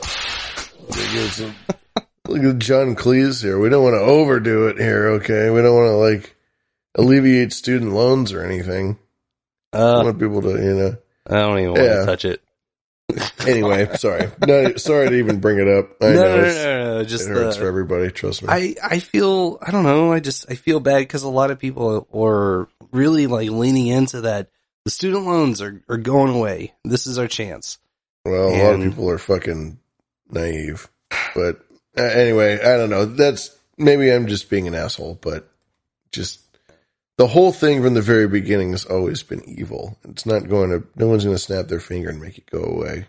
I'd seen someone, I forget who it was on No Agenda Social. It was, it took 5 months for the U.S. government to decide to give all of its citizens $600 and 8 hours to send 13 million to Ukraine. Billion. 13 billion to Ukraine. Oh, yeah. Shit. 13, 14 billion. They did that just like overnight. And then they were comparing it to the Trump wall situation. The most Trump ever asked for the wall was like 4 or 5 billion. And they fought that tooth and nail forever and ever and ever. But then if they want to build a wall in Ukraine, they'll give them 14 billion. You know what we should do? That might help alleviate this situation. What? So what if we went to, now hear me out, but what if we went to Berlin and built a wall to keep those pesky Ruskies out? I think Berlin's pretty big, you know. Maybe if we split it into two parts, it'd be, like, easier to deal with. Oh, so maybe you got, like one side or the other. Berlin and a South Berlin or something right. Like that. Yeah. Well, no, I don't know if the North and South would work, because then the Russians would still be able to enter through the top part, so we would have to somehow invert it, I think. For it to be effective. We'll talk about it later. Okay. Maybe that's a good idea, though. We'll keep that down. Put that in our checklist of things that we need to talk about. We need to make the north-south wall of Berlin, but we need to change it to like something like a perpendicular type. Anyway, I like that. We should go to Berlin. We should go to Berlin. I would be. Yeah, I think that'd be Berlin fun. Tour. Yeah, everybody in Germany speaks English. So fuck it. You know, someday I would love to visit Europe. I was really close for the second Disney on Ice tour that I went or did, but I ended up getting transferred. So the show that I was doing continued on to Europe, and I was moved to a tour that was doing the same circuit that I just got off of. Oh, yeah. Frozen and Forgotten East Coast, baby. I just saw Disney on Ice is coming through here at Oracle. Oh, wow. You know, never stops. Well, those athletes, man. Well, hopefully they get you on a nice European tour one of these days. That'd be cool. I mean, you'd be working most of the time, but at least you'd get a little off time. I want to go visit as a civvy. Yeah. Enjoy myself. Enjoy some good German beer. Absolutely. Absolutely. Mm-hmm. Get on the train, muck about, that sort of thing. That's what it's all about. All right. Well, my last real story of the night has to do with, I don't know why, but ever since President's Day, I guess I've just been kind of on a president kick. And we brought up Biden and I brought up stuff, and I just thought to myself, well, you know, the president and the vice president, these are all figureheads. These are people that, sure, they have power. They have a nominal power, but they aren't really running things. And when you watch the Reagan doc, Reagan is the most obvious example of a president who just followed a script. This guy was literally just an actor who was given a script and had people, you know, decide. I mean, he had a general sense of what he wanted to do, but he delegated everything. His cabinet was very important. His constituents were important to him. His wife was important. You know, he wasn't this like solid pillar. You know, he was a guy who read other people's words for him, you know? Right. And he was very much a stooge of whatever interest had him in mind. And the president is that. I mean, to be a politician is to be a stooge and to be a pawn of whatever constituents that you choose, you know, to have them be. And also your cabinet. And the cabinet of the president really doesn't get enough love unless they happen to have a personality where they get the attention that way. Like all the people that were in Bush Jr.'s administration that were like these big hotshots that were getting their last hurrah, you know, in major government before retiring. Like, you know, Rumsfeld and Cheney and all these guys. But I got into it and I started looking at the cabinet and I started looking at, with all this military action that's going on with Ukraine, I was curious as to who the Secretary of Defense was, because nobody ever talks about the Secretary of Defense. Right.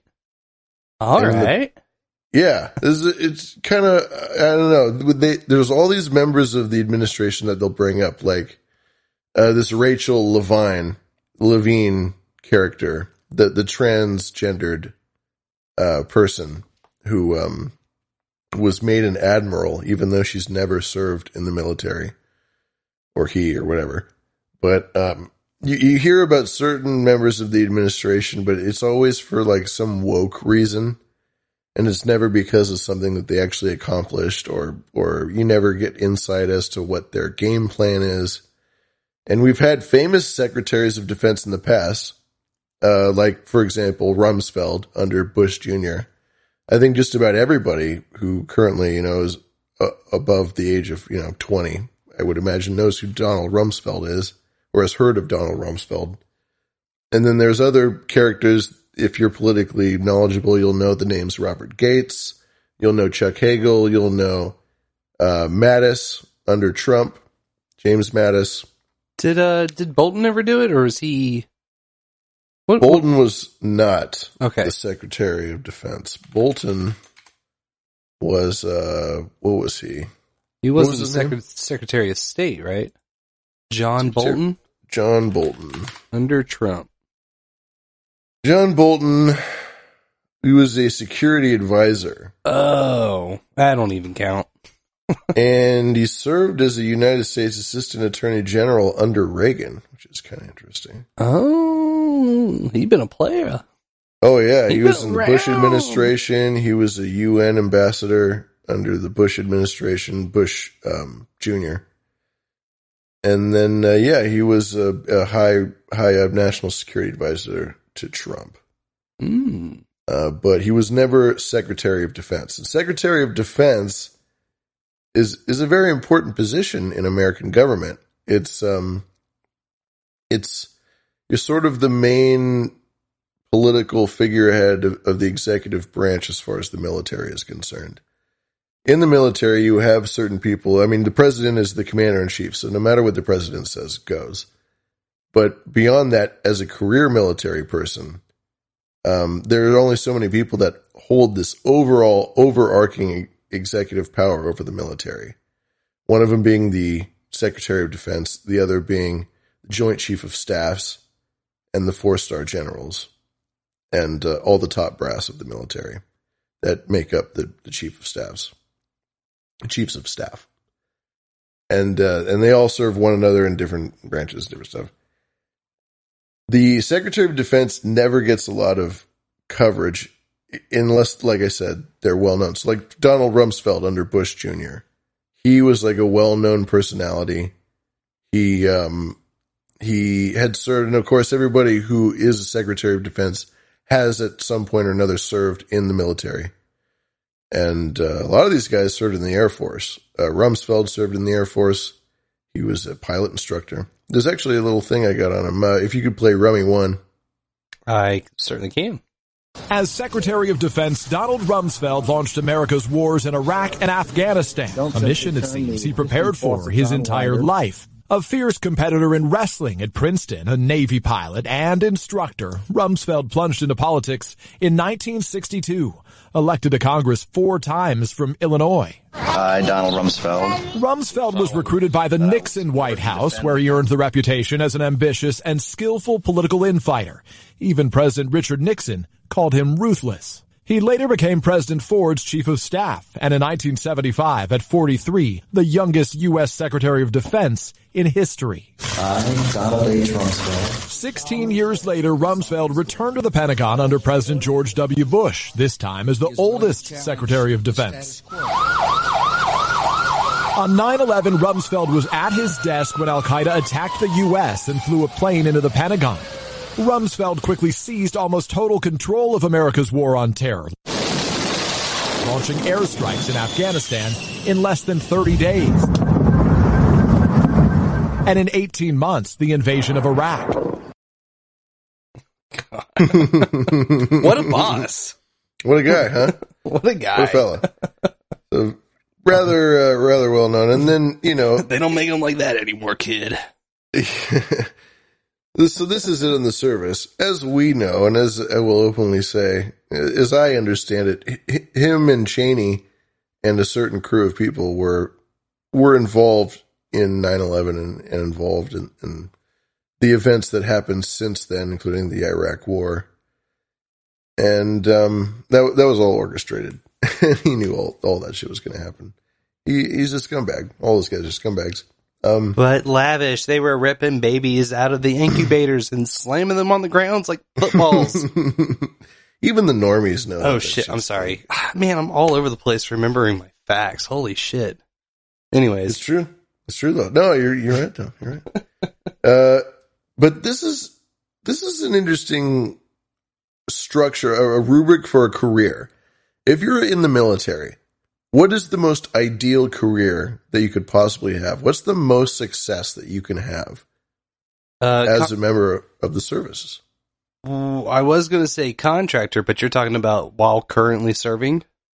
I'm talking about if you went to West Point and you went to officer school and you graduated, you were a cadet, you start off as a second lieutenant, you work your way up through the ranks of being an officer in the military.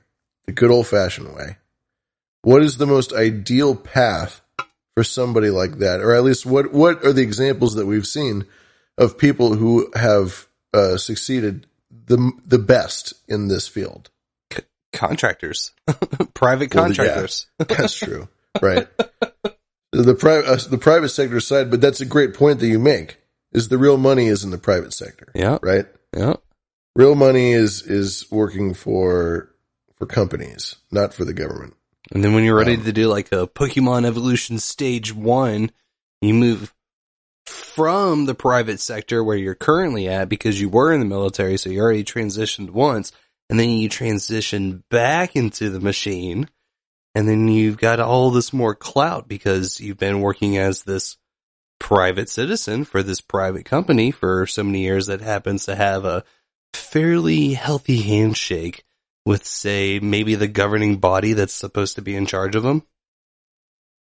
Well, and it works the other way as well, where when you work for the government, then that company also, you get a lot of clout with that, with the private. So if you were, for example, the Secretary of Defense for whatever administration, when you retire, anybody's going to hire you. Right. It doesn't matter who you are, you're going to be in the board of anything, and vice versa, right? So it's, you make a good point, and that's basically what I'm going for. And if you look at Rumsfeld's career specifically, as a man who did that, he was in the Air Force. He ultimately became a captain, I believe, before he quit the Air Force and went into the private sector and started working as an executive for GD Searle and Company, worldwide pharmaceutical company, starts working for pharmaceutical companies that ultimately get sold to Monsanto. Wow. So in his early years, he's a total pharma stooge. And then he goes on, after the 80s, in the 90s, he's the CEO of General Instrument, which is a leader in broadband communication, cable and satellite and terrestrial broadcasting applications. So this guy's involved in pharma. He's involved in television broadcasting. I'm reading your notes here, and it's not just any satellite or cable transmission. It's also high definition televisions. The first all digital HD TVs. What? Yeah, that's right. What? What? Yeah.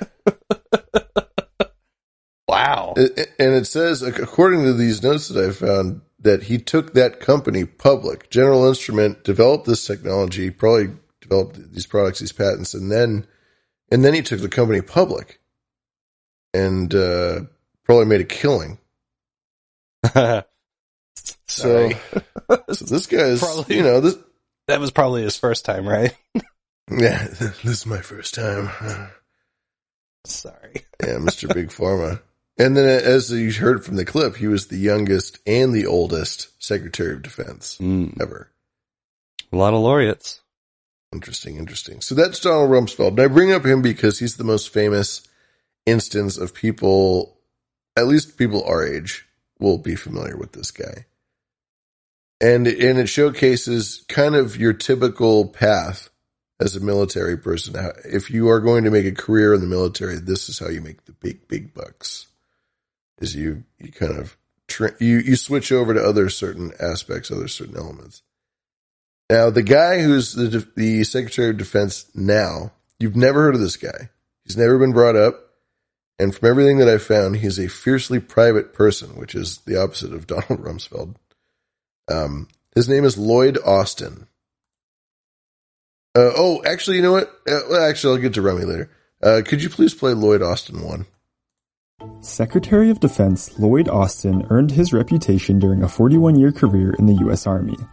But it wasn't until after his retirement that he earned the bulk of his $7 million fortune. Austin grew up in Thomasville, Georgia, the son of a postal worker and homemaker. His father was a World War II veteran, and Austin planned to serve in the Army for a few years before attending law school. But after graduating from West Point in 1975, Austin committed fully to military service. He became a captain in 1979 and a lieutenant colonel in 1992.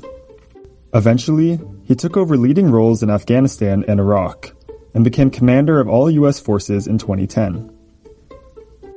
Just 3 years later, Austin was tapped to lead the U.S. Central Command, granting him oversight of operations in both Afghanistan and Iraq. By the time he left the military in 2016, the commander had earned a lucrative pension worth an estimated $1.8 million. Then, he began his transformation into something of a professional board member. God, I need to get into the government so I can start making the money. That's where you make the money. Making money. Hate this clip because it's like so. This is from Forbes, by the way. I mean, how crappy is that microphone? Oh, I think I would give my left nut for that music bed that they use for this. That music bed's so stupid. Bully Steed says in the chat that she is unknowable, and because she said that, I have to have you play Rummy 2. Rummy 2, coming down the pipeline. This one's for Bully.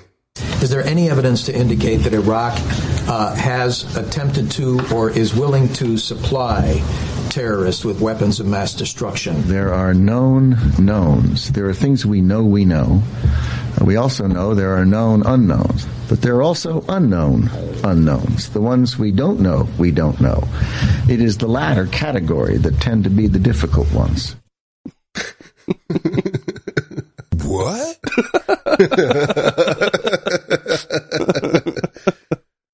Thank you, Mr. Secretary. That really clears that up for me. Thank you very much, sir.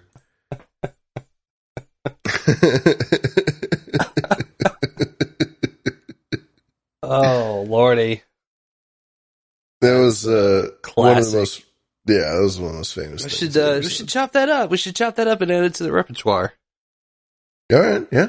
Definitely belongs in the archives. No doubt. Tasty. That's a lifetime of work summed up in one thing. Nice. But anyway, we're on the modern guy. So we talk about Lloyd Austin. Lloyd Austin, who is the first African-American Secretary of Defense in history. Why didn't Obama appoint one? I don't know. But, yeah, he's the first one ever. He is the 33rd Vice Chief of Staff of the Army. That's right.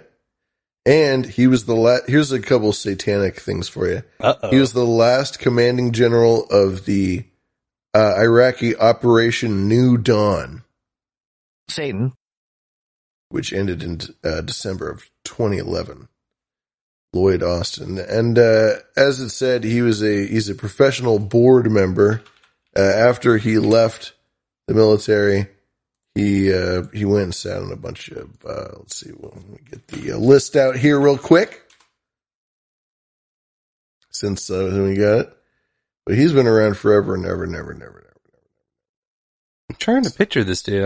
Oh, yeah. He kind of looks like the police chief from that stupid show that everybody watches, the Brooklyn Nine-Nine show. Yeah. He kind of looks like the police chief from that show. Retiring as a CENTCOM commander, Austin joined the board of Raytheon Technologies. Oh, what do you know? Speaking of military subcontractors, as of October 2020, his Raytheon stock holdings were worth roughly $500,000, and his compensation, including stock, totaled about $30 million. He was appointed to Nucor's board of directors. He was appointed to the Tenet Healthcare Board of Directors. Tenet Healthcare, multinational healthcare service. Nucor is a producer of steel in Charlotte, North Carolina. He operates a consulting firm, and he's been a partner at Pine Island Capital with Tony Blinken, who we've brought up before as a member of West Exec. We've talked about West Exec. As a matter of fact, we talked about that on the Sir Bemrose episode, which we mentioned earlier. Nice reach around. Thank you. I've been told I'm quite skilled at that. It's so flexible. It's all in the wrist. Yeah, Tony Blinken, or A. Blinken, if his literal fucking initials, if you initialed his first name, A. Blinken is his name. A. Blinken. Yeah. West Exec, those pieces of shit. So this guy, obviously, he's a total company man. This guy rubs all the right elbows and shoulders, gives all the right reach-arounds, and he's currently the only Secretary of Defense so far that's been appointed under Joe Biden's administration. Of course, he's only been president for a little over a year, but yeah. I thought I'd just want to put a highlight on him. I was looking at just the history of all these other guys, and I have the list in the show notes of all of the individuals who have served as Secretary of Defense in the history of the United States. And there's only a few of them that you'll ever really recognize the names of: Donald Rumsfeld, Robert Gates, Chuck Hagel, James Mattis. And that's only if you're really, really paying attention. But one thing that I did notice that I thought was interesting. Robert Gates, if you're familiar with the name Robert Gates, he was the last Secretary of Defense under Bush Jr., and he was brought in to replace Donald Rumsfeld. The idea is that Bush thought that Donald Rumsfeld wasn't doing quite a good enough job in Iraq, and so he brought in Gates. And all these guys have served a certain level, but Gates himself served. Oh, and then I had also Ronald Reagan's Secretary of Defense, who served in World War II in the 44th Infantry. But Robert Gates also in the Air Force, and he was a badass motherfucker. But I noticed that Obama kept him. When Obama took office in 2008. He kept Robert Gates on for another 2 years, which is very rare. When the incoming president keeps over cabinet members. So that was very kind of interesting, I thought. And it was another sort of whispering of the relationship, the fantastic relationship that Obama and the Bush family have. Old family friends from oil money.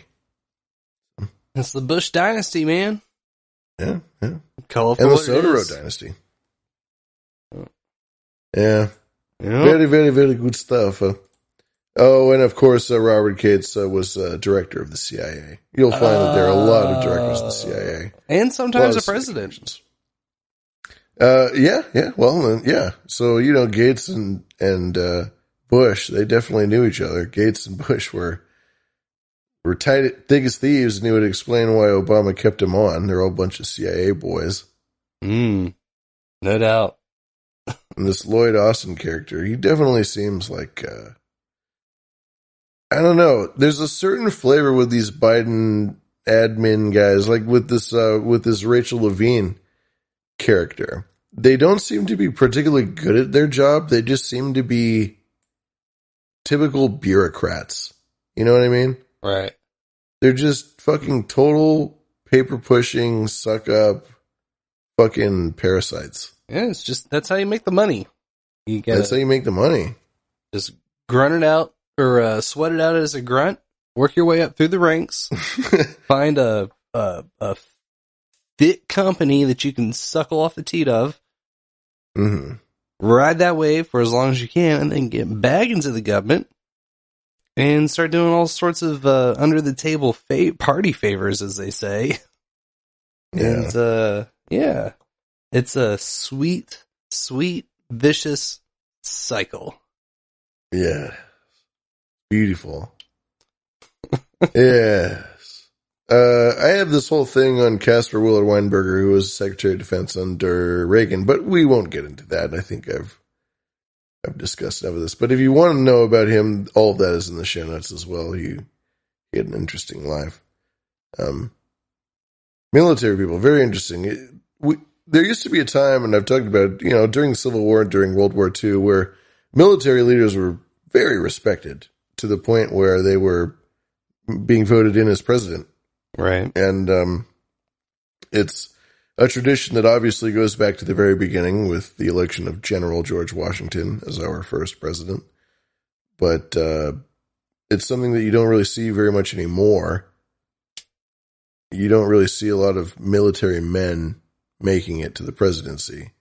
Nowadays, the people who make it to the presidency are lawyers. Wouldn't Eisenhower be the last one? Probably, yeah. Eisenhower, probably, yeah. I mean, Bush, he served. He wasn't, I don't even think he was an officer. I think he was like he's a CIA guy. I think he was a pilot, if I'm not mistaken. He was in the Air Force and he was a pilot. Yeah, so he might have been an officer in the Air Force, and he flew combat missions. I mean, in World War II, everybody, you know, fucking Jimmy Stewart flew a shitload of crazy suicide missions, you know, when he served. And that actually comes up in the Reagan documentary. Reagan, who wanted to be this all-American guy, actually couldn't serve in World War II because of his eyesight. Apparently he was blind as a bat, and he wanted to play football and he couldn't do that either. And he was very insecure about the fact that he had to stay behind in America, and all these other great Hollywood stars like Jimmy Stewart went off and were legitimate war heroes. Oh, who's the jazz musician or the big band swing musician composer in The Mood? In The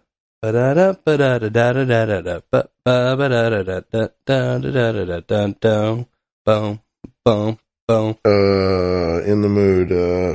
I mean, is it like ragtime shit? Is it like what's his name, the ragtime guy? Glenn Miller. Glenn Miller. Oh, that's not what I'm thinking of. He's also a military guy. Yeah, there's that whole generation of guys, if they were in good health, they were drafted, and some of them saw action, some of them didn't. But and he actually he disappeared during a meeting, or during a mission, I should say. Oh yeah, went off the grid a bit. Yeah, he. I think Air Force. He was shot down, and they never recovered it. But he showed up one day, alive. No. Gone. Yep, 1944, World War II. Yeah.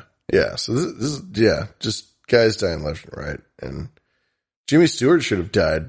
I mean, he was very private about his experiences, but that guy flew some very dangerous missions, and he's very lucky to have come out of that.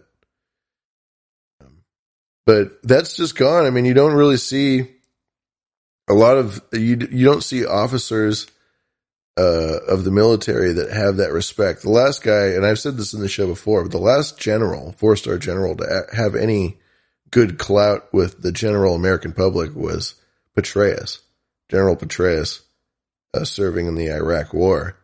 But since the Iraq War, our love of the military, or our respect for the military, I should say, has declined dramatically. And all of our military interactions, I would say, are wholly unsupported by the American public. Yeah. It's also a continuing trend, too, though. A trend, not tread. Maybe it is a tread. It's both, but yeah. Vietnam. And since Vietnam, I mean, World War II was the last. That's why Eisenhower is the last general president, is because that was the last war that we actually supported and wanted to be a part of. Every war since has been some weird proxy war that we don't understand. It's never been a direct threat to our national security. It's only just part of whatever. Just a direct threat to everyone else. Yeah.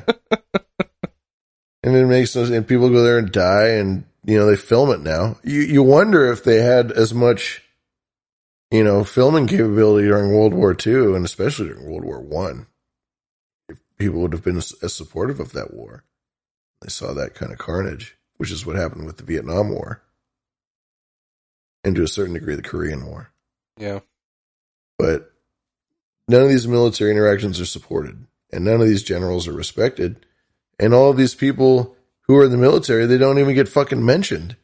And then you've got this Rachel Levine, who becomes an admiral, and she never even fucking served. So you have people that are holding these high-ranking military positions that never actually served in the military.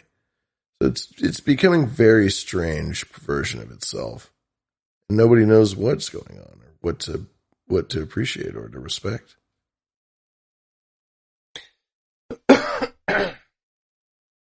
Yeah. What was the? I saw that you had posted a link to a USPHS COVID-19 pandemic metal ribbon bar. That's right. If you go to Rachel Levine's Wikipedia page, you will find a full arrangement of all of her awards, her medals, as a uniformed officer.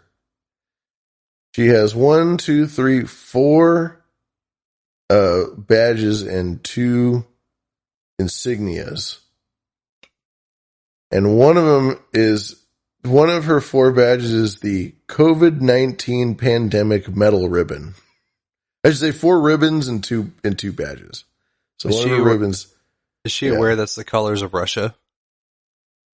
It looked like the colors of Jamaica to me. It's green and yellow and blue. Or green and yellow and red. Orange, whatever. I see red, white, and blue.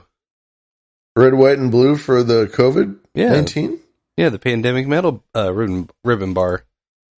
Oh, I'm looking at the COVID-19 pandemic metal ribbon bar. To me is green and yellow, and then they've got the Italian flag in there, the blue, white, red. Mm. And then you've got Public Health Service Regular Corps ribbon, which is, I'm sure, a ribbon for civvies, a Commissioned Corps training ribbon, and a Presidential Unit Citation, whatever the fuck that means. And then there are 2 badges, Assistant Secretary of Health, which is her actual fucking thing, and then the office. So she's got these awards and decorations that mean nothing and are reflective purely of nominal titles that were gifted her. by the executive branch. Mm. Not through any actual service. And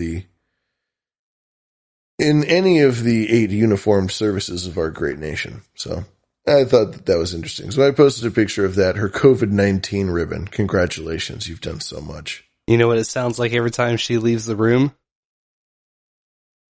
You have to say what? What?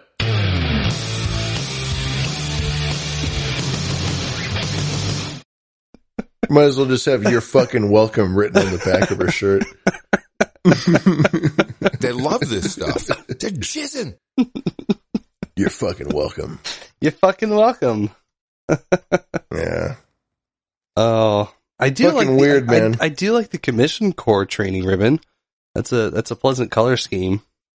Oh. Mm-hmm. Nice color scheme. Yeah, red, black, yellow, and blue. I like that.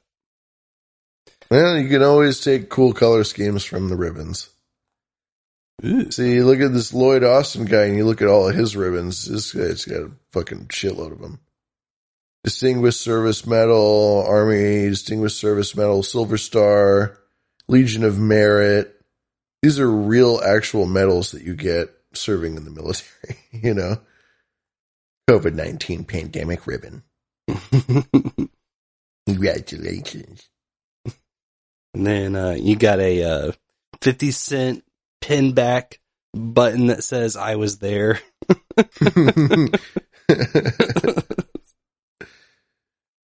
Yeah, I don't know. It's so fucking bizarre. I'm just trying to keep up with all this craziness. No doubt. No doubt. Well, how about well, okay. I can offer you a proposition, because I actually have 2 more things that I brought to the table for tonight. And we're looking a little low on time, so I'm going to put it up to your discretion of which direction you want to progress in.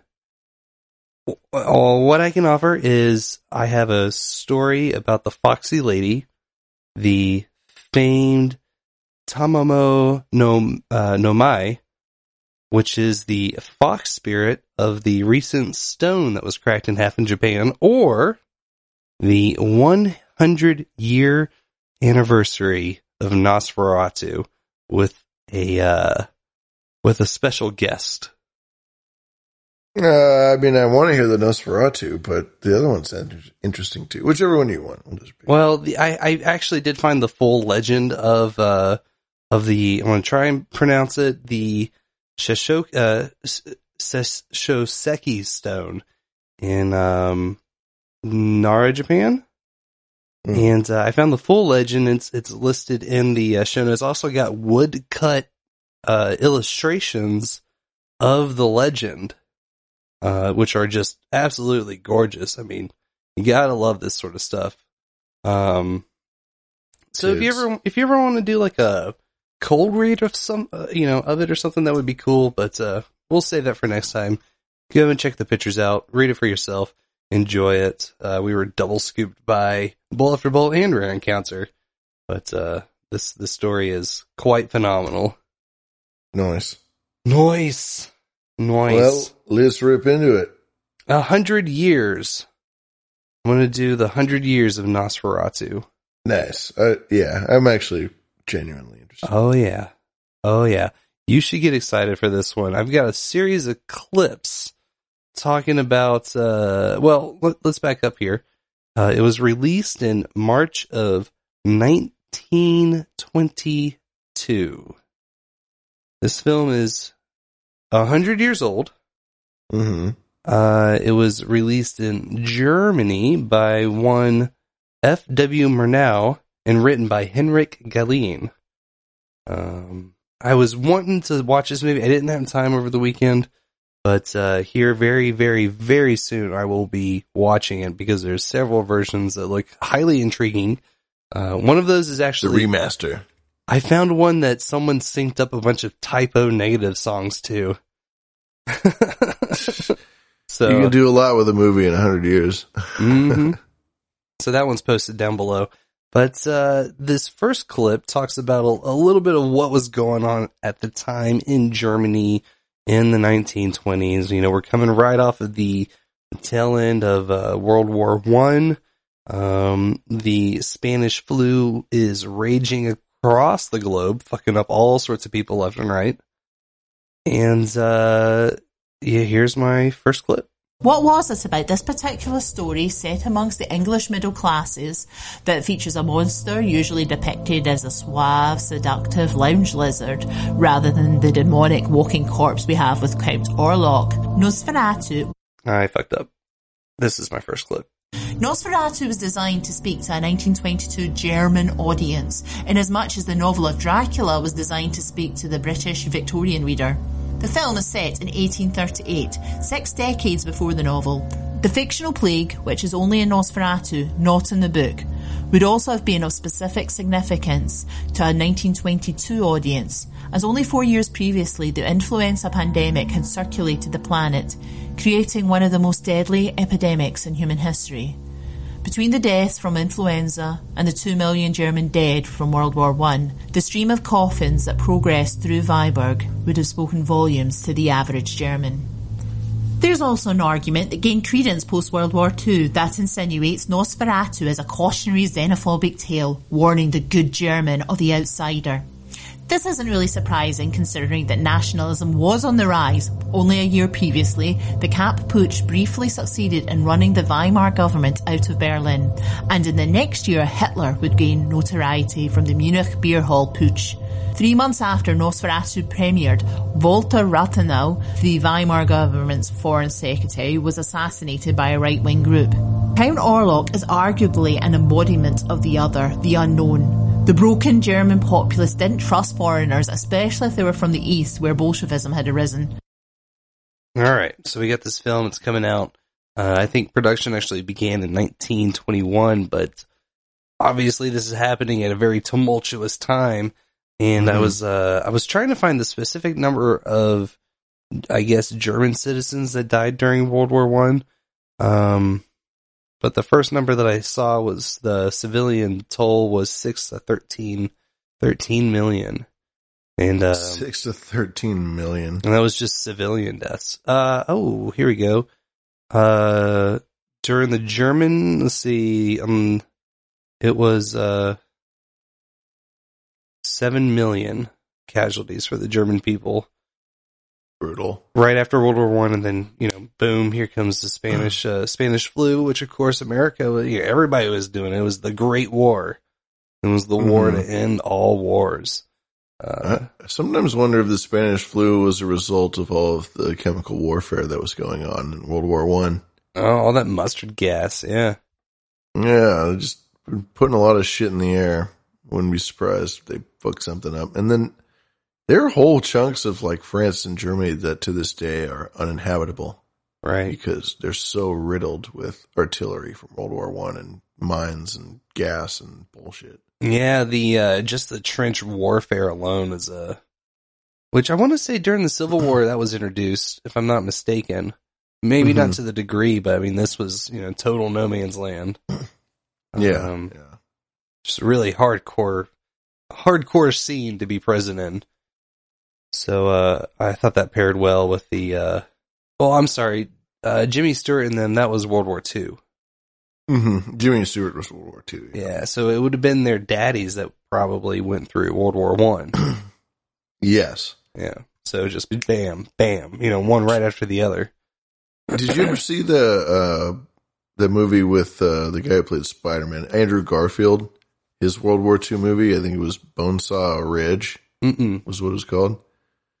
That was a kind of an interesting, like, modern World War II movie that they'd made, and Victor Hugo, who played Agent Smith in The Matrix, and L. Ron in Lord of the Rings, he played his dad, and he was he played a World War I veteran who's his dad, and then his son was a World War II soldier, a young guy. So there's that.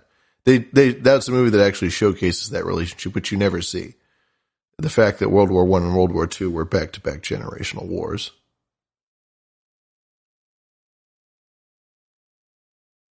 Still there? Yeah, I'm still here. I was I had to correct myself. It was 2 million German soldiers during World War I.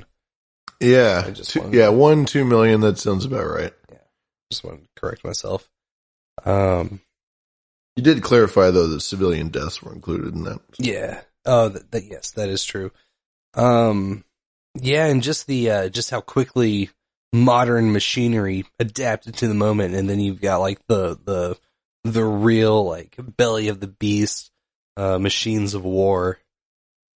We could talk about the war ad nauseum, but here's my second clip about Nosferatu. Just more about the imagery. This film, it relies heavily on German Romanticism, if you're not familiar with it. The director, Murnau, was schooled in art history and Romantic literature, and the creepy imagery came from the locations that they shot, not the actual camera angles. At one point, the speaker that we're listening to currently, she goes on to like quote him talking about things like Dutch angles, where you've got the angle kind of off kilter and inverted in some way. Mm-hmm, mm-hmm. And he said that, quote, interesting angles detracted from the action. And I kind of interpreted that as like a cheap spice with no body on some meal, as far as the tilted angles. From his perspective, at least. I like all sorts of weird shit. But they actually base a lot of the shots off in the movie from historical paintings. There's a whole list of them, but one that caught my ear was Rembrandt. Mm-hmm. And the movie Das Unheimlich, the Uncanny, that's the element that was pulled from the producer. He was once told a story by a Siberian farmer during World War I. Where he was an officer, I want to say, about he was told a story that his father was taken in by a vampire or the uncanny, and that's where the seed was planted for this story.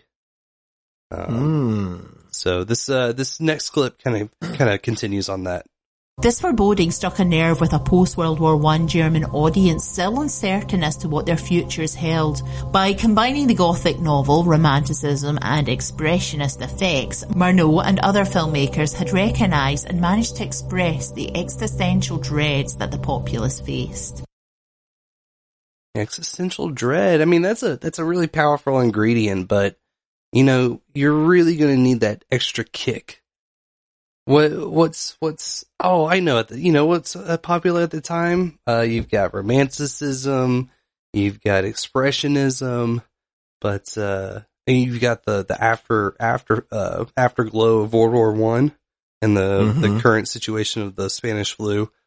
But the real spicy shit comes in at the end of this clip. What was it about this particular story set amongst the English middle classes that features a monster usually depicted as a suave, seductive lounge lizard rather than the demonic walking corpse we have with Count Orlok? Nosferatu was unique as it was a product not just of business, art or even the broken Weimar society, but of the German subculture of occultism.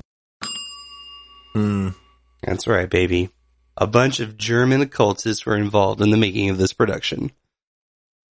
Yeah, what else is new? What do you think Disney is? Yeah. My goodness. Spicy. Yep. I know. That's true. Yeah, it all fits into that rubric that just repeats itself again and again. When you see it, even if you don't know you know it, you do. You know. Yeah. There are some known knowns. And then there are known unknowns, but it's the unknown unknowns that you got to watch out for. Oh, Lordy. You know what's funny about the fantasy element is you have the invention of monsters with the Romanticism. Romanticism being like, you say Frankenstein could be included in that.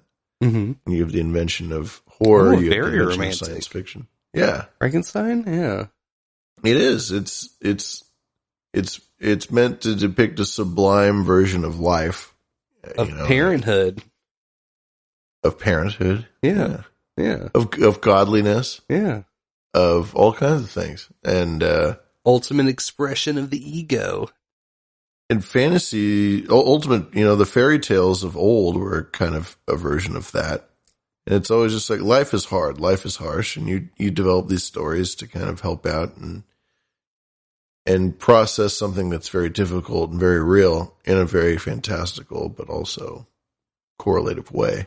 Mm-hmm. And, I think as time goes on, we get softer and softer and we get more and more removed from these horrors. You know, back in medieval times, when you went to war, you'd have to kill a man with your fucking hands and a sword, or you'd get killed.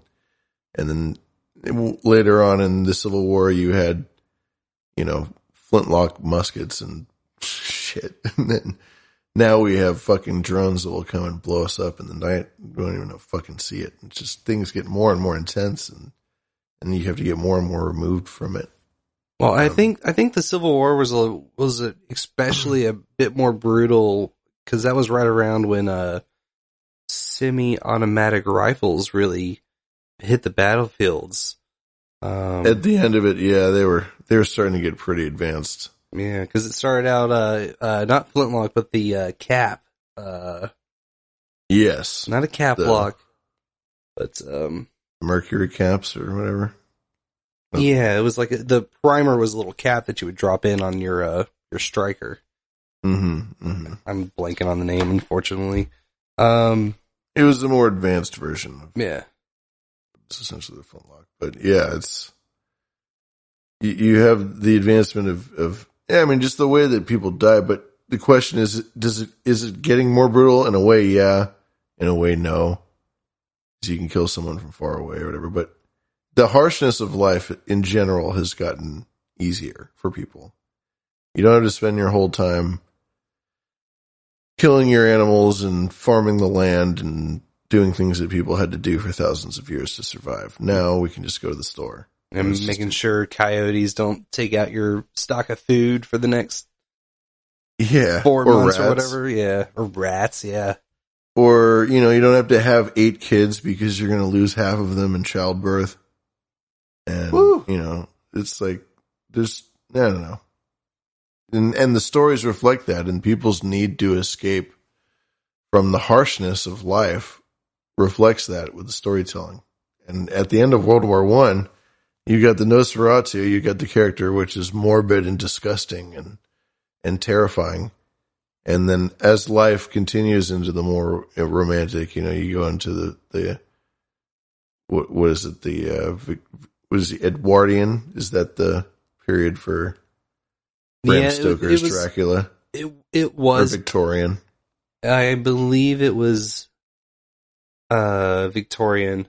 But Victorian, the story was based off of Bram Stoker's book Dracula, but they never got the rights. So you got different character names, but it's there's a lot of similar attributes between the characters from Nosferatu and versus the book.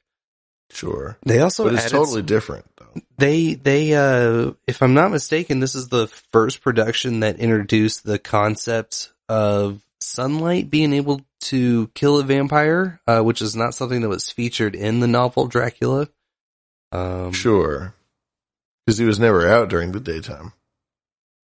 Very true. You know, they never even went into it. I just had a super cool idea. Dracula, the radio broadcast. Dun, dun, dun. Of course. Note to self. You know, I've only ever seen the black and white version of this, but of course, I came across the colorized version, which was a French copy. Stoker's wife was fairly successful at suing the ever-living shit out of them, out of the production company, which we'll learn about here very soon. But yeah, I mean, she really hammered down on them. And there was, I think every copy was also ordered to be destroyed. And like this, it turns out it's a French version, but the French colorized version is one of the few that ended up surviving. But again, you got the black and white. I think there's a few other cuts.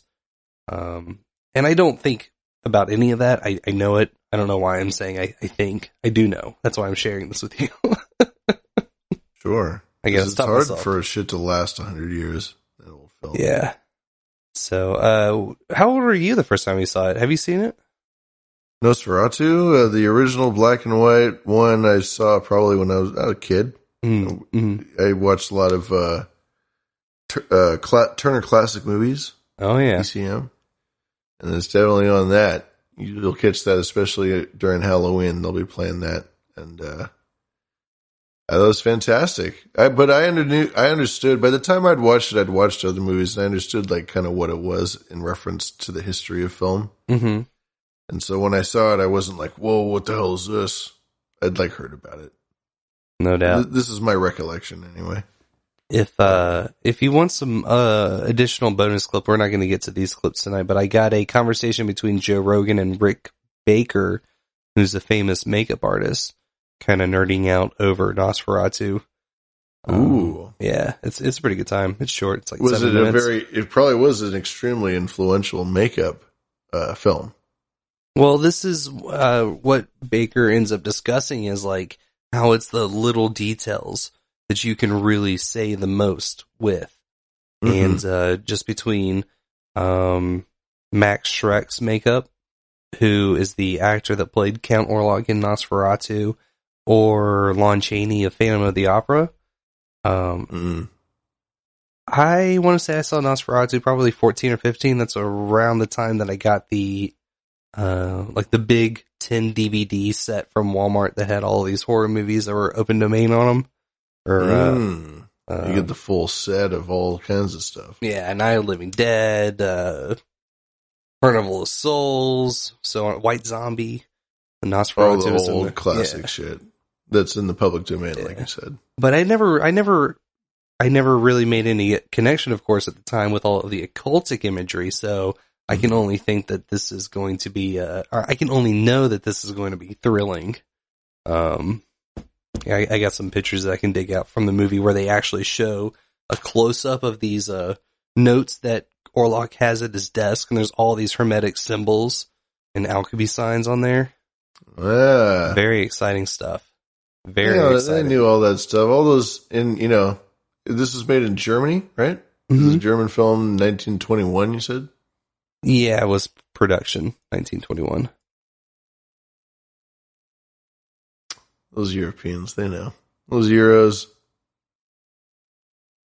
I'll actually send that link to y'all right now as I get my next clip loaded up here, because we should talk a little bit about what influenced the director, and what's going to be even more important here in a second is the producer. The producer being the guy that really drove the visual elements of the movie. And, he's like the storyboard artist and just looking back at these stills, it looks like a painting.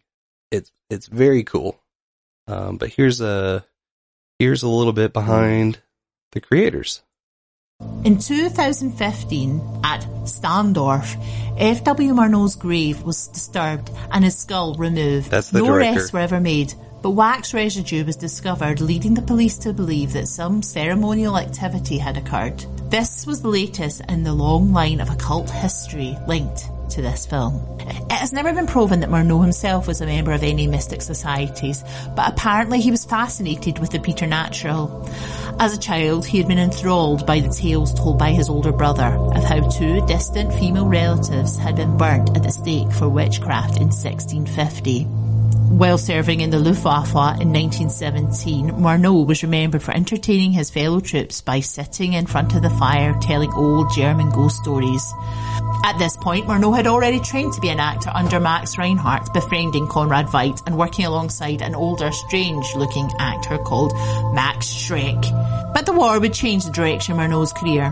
By 1921, Murnau had already made 8 films when Alban Grau recruited him for Nosferatu. Alban Grau is credited as set and costume designer, but in reality was the producer and the individual that most wanted to bring Bram Stoker's novel to the screen. In January 1921, Grau founded Pran Hanna Films, a company that they formed purely to produce films that dealt with the supernatural. With its logo that evoked the yin-yang symbol, the word prana derived from a pre-war spiritual magazine and the Sanskrit word meaning life force. As it turned out, Nosferatu was the only production for the company. This was due to a combination of Mrs. Stoker's machinations, the awful German economy, and bad business practices. Piranha Films, everybody. Their only film. Yeah. Too bad. But I think this group was intended to produce three films with the writer and the director. So that would have been pretty cool. Didn't happen. I did want to say, Germany went in a different direction with film, didn't it? Yeah. After that. Yeah, they ended up, the Nazis ended up running, Alban Grau, the producer. Alban Grau. Yeah. They ran him out of the country. Really? Mm-hmm. Why? Was he Catholic? No, Jewish. He was Jewish, really? Yeah. That's sad. I did want to say about another silent film. I did have the chance to go see Phantom of the Opera at the Carolina Theater downtown Greensboro, which was a 1800s theater that was turned into a movie theater, and they had an organ in the space, and so it was the original Phantom of the Opera with an organ accompaniment. Ooh, cool. Yeah. I still got the ticket stub to that too.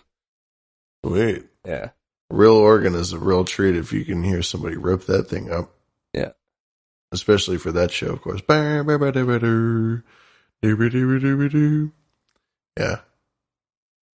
But it's a fun show. It's just an enjoyable show if you ever catch that one. These filmmakers are not they're nothing to joke with when it comes to the supernatural and occultic realm. I mean, Grau was the head of the Fraterni Saturninus, the Order of Saturn at one point. Oh, he was a Saturnian, eh? Yeah. Oh, dude. Alban was? Yeah, he's got friends. Do you want to hear about his friends? Yeah, sure.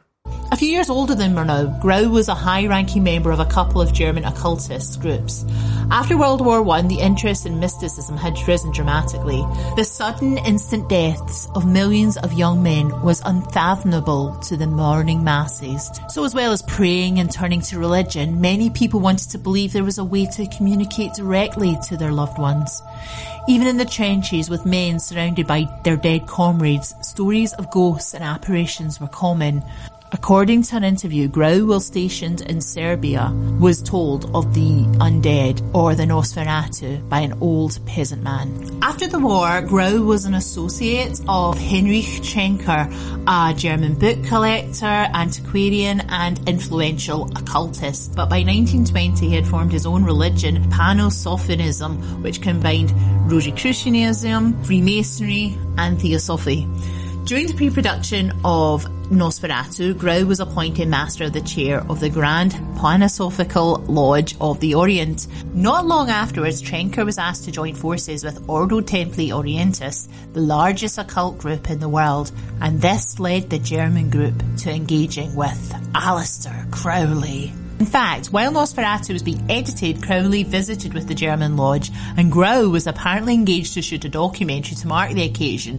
However, Crowley, being Crowley, tried to overthrow Trenker, and as a result, the old Grand Master attempted to have the Englishmen deported. Yeah, Aleister Crowley is floating around these bros. Always.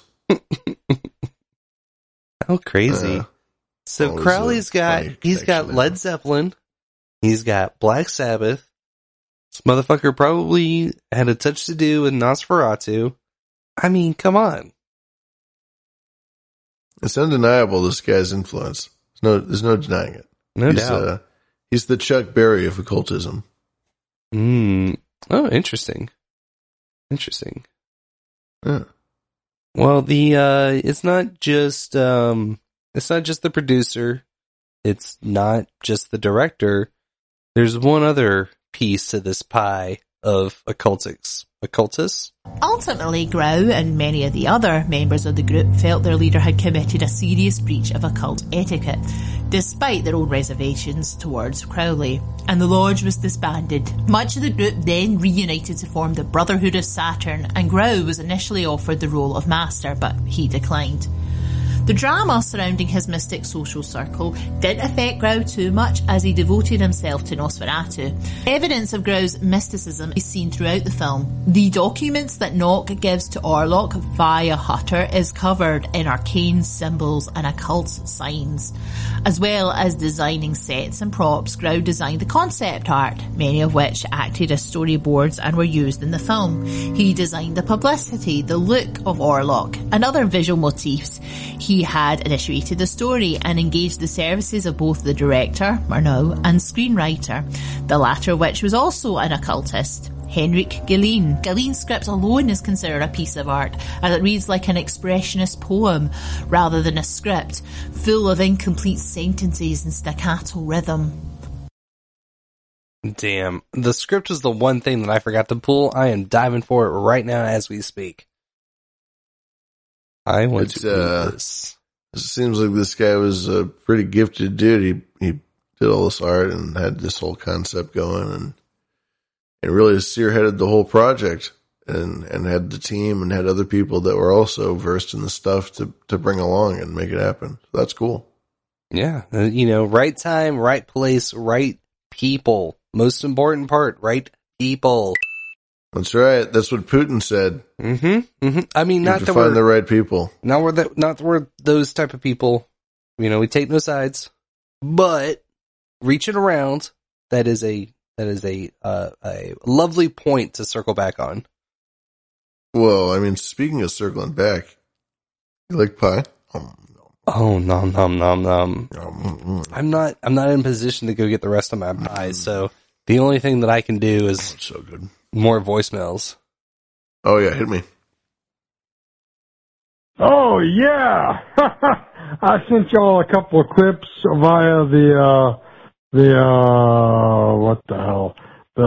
MSM, SMS, yeah, simple messaging server. I texted the couple of video links. I don't know if you have time to review them, but, there is a certain flex going on regarding the whole military intelligence or whatnot. I sent you guys a guy that was an MP and then a civilian LEO, law enforcement officer, military police. So he's legit, and he kind of give you a little rundown of the military intelligence on the whole moon and the space race deal. But I just wanted to say it's kind of interesting that China has recently felt the need to say, hey, we can get to the dark side of the moon. We're basically joining the space race fucking 50 years late, but they're joining it nonetheless, and all that other bullshit. But, yeah, well, great show, and sorry I didn't, get it to you sooner and all this and that other bullshit. And, well, I guess this won't get played till late. So hopefully the other stuff has had a little bit of chance to review. Again, my fault for the late tardiness of giving you a chance to look it over or what. Anyway, do you feel tardy? Nice, good arc. Good arc caller. Yes, thank you, Special Agent Dr. Sir My Crotch. Thank you for the report, Special Agent Dr. Sir. I will review. Ah, yes, these were the links that were sent to us earlier today. Yes. I will. Well, we'll have to look at those links and circle back. We'll circle back to you, sir. We're going to have to circle back to you, sir. I'd like to address Dr. Sir's observation that China is going to the dark side of the moon in an attempt to big ball us on space race shit in the space race sector. To which I have to say, fuck us. We fucking sat around with thumb up our ass for 50 years. We pretended to go to the moon in 69. We pretended to do it a couple more times. Hell, we may have actually gotten there once or twice. Who knows? But China wants to also lie about going to the moon. I say, Godspeed. Go ahead. Oh, Lordy. Trying to. It's a tradition. Where are you at? God damn you. Come back to me. There we go. Moon landing. Fake! Man, I was still cracking up over me posting the shit that I posted the other day that I found somewhere else. God damn it. The fucking... You know, if we use... Oh, you know, we have a moon meeting. Landing. We have a meeting. We'll have to discuss post-show. This is post-show conversation. So you're going to have to stick around. But before we can hit the post-show... And we get three more voicemails to get through. How about that? More voicemails. Let's hit me with another voicemail.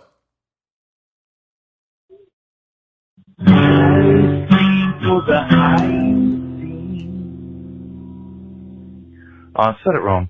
Man, you know I can't sing and fucking play guitar at the same time. Yeah, you can, baby. Let's hear it. Behind the Schemes! Behind the Schemes!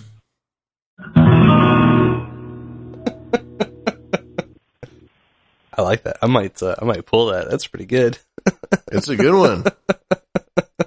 Nice. That nice young man from Texas. Oh, he's such a nice boy. He's such a nice boy. Looks like he followed up with another one. Oh yeah. I said, fuck George Bush. You know what I'm saying? Let me say that for you again. I said, fuck George Bush!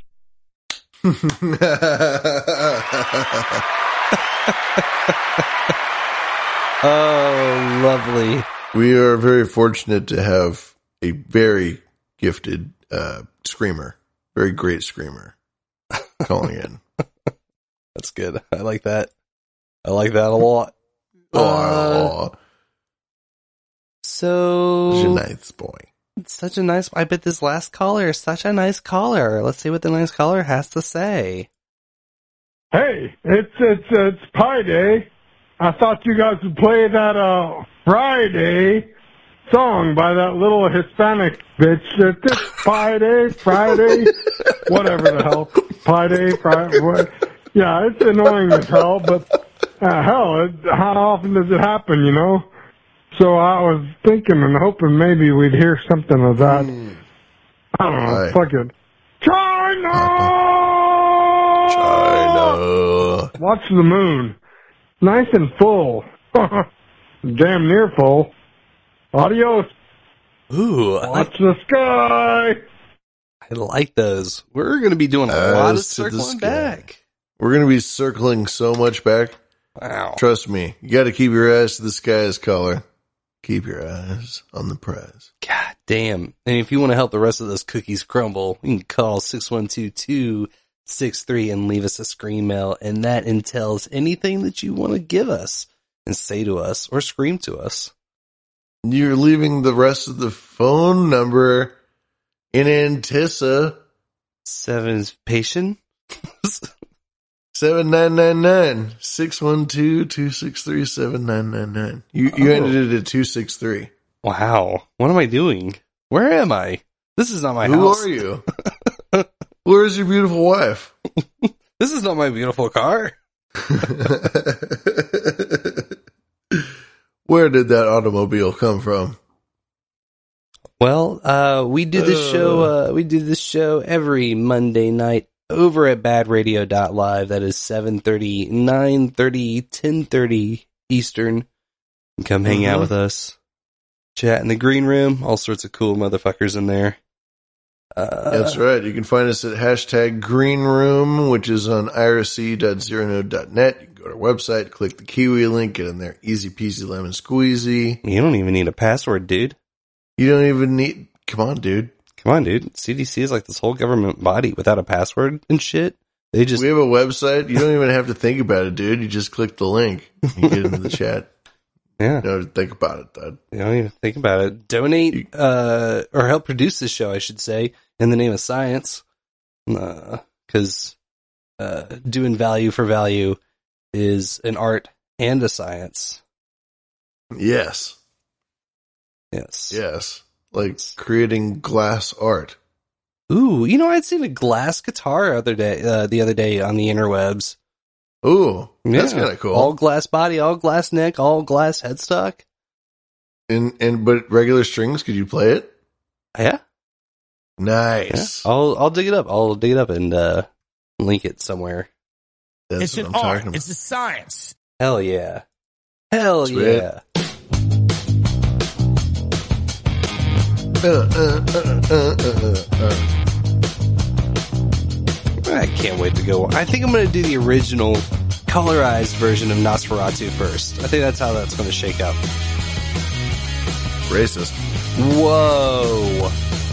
I'm just trying to embrace the light, man. That's all it is. Just trying to be civil. I just want to be logical. I just want to give a shout out to everybody in the chat. I want to give Bully Steve, Ducky Ducklet Arcade. Thanks for hanging out, you guys. We got a bunch of great people in the chat. You should check it out. Yes. May the Luciferian light of reason guide you on your way.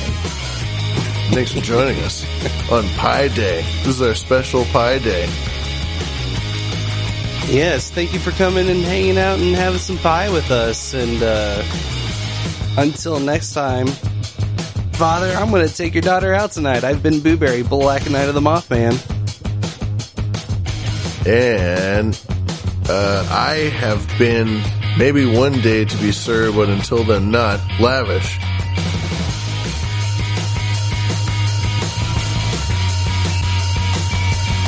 Behind the Schemes, you're calling yourself. Oh, yeah. Find us at behindtheschemes.com with 3's for ease. Yeah, it's a nasty scheme. Not a good show. They run on gasoline and they will suck a dead raccoon. But it seems he said he was evil and he was running the show behind the scenes.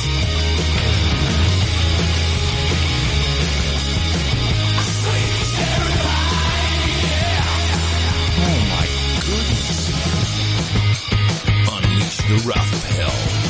You know those feet with the holes in them? No more foot fetish. I'm done.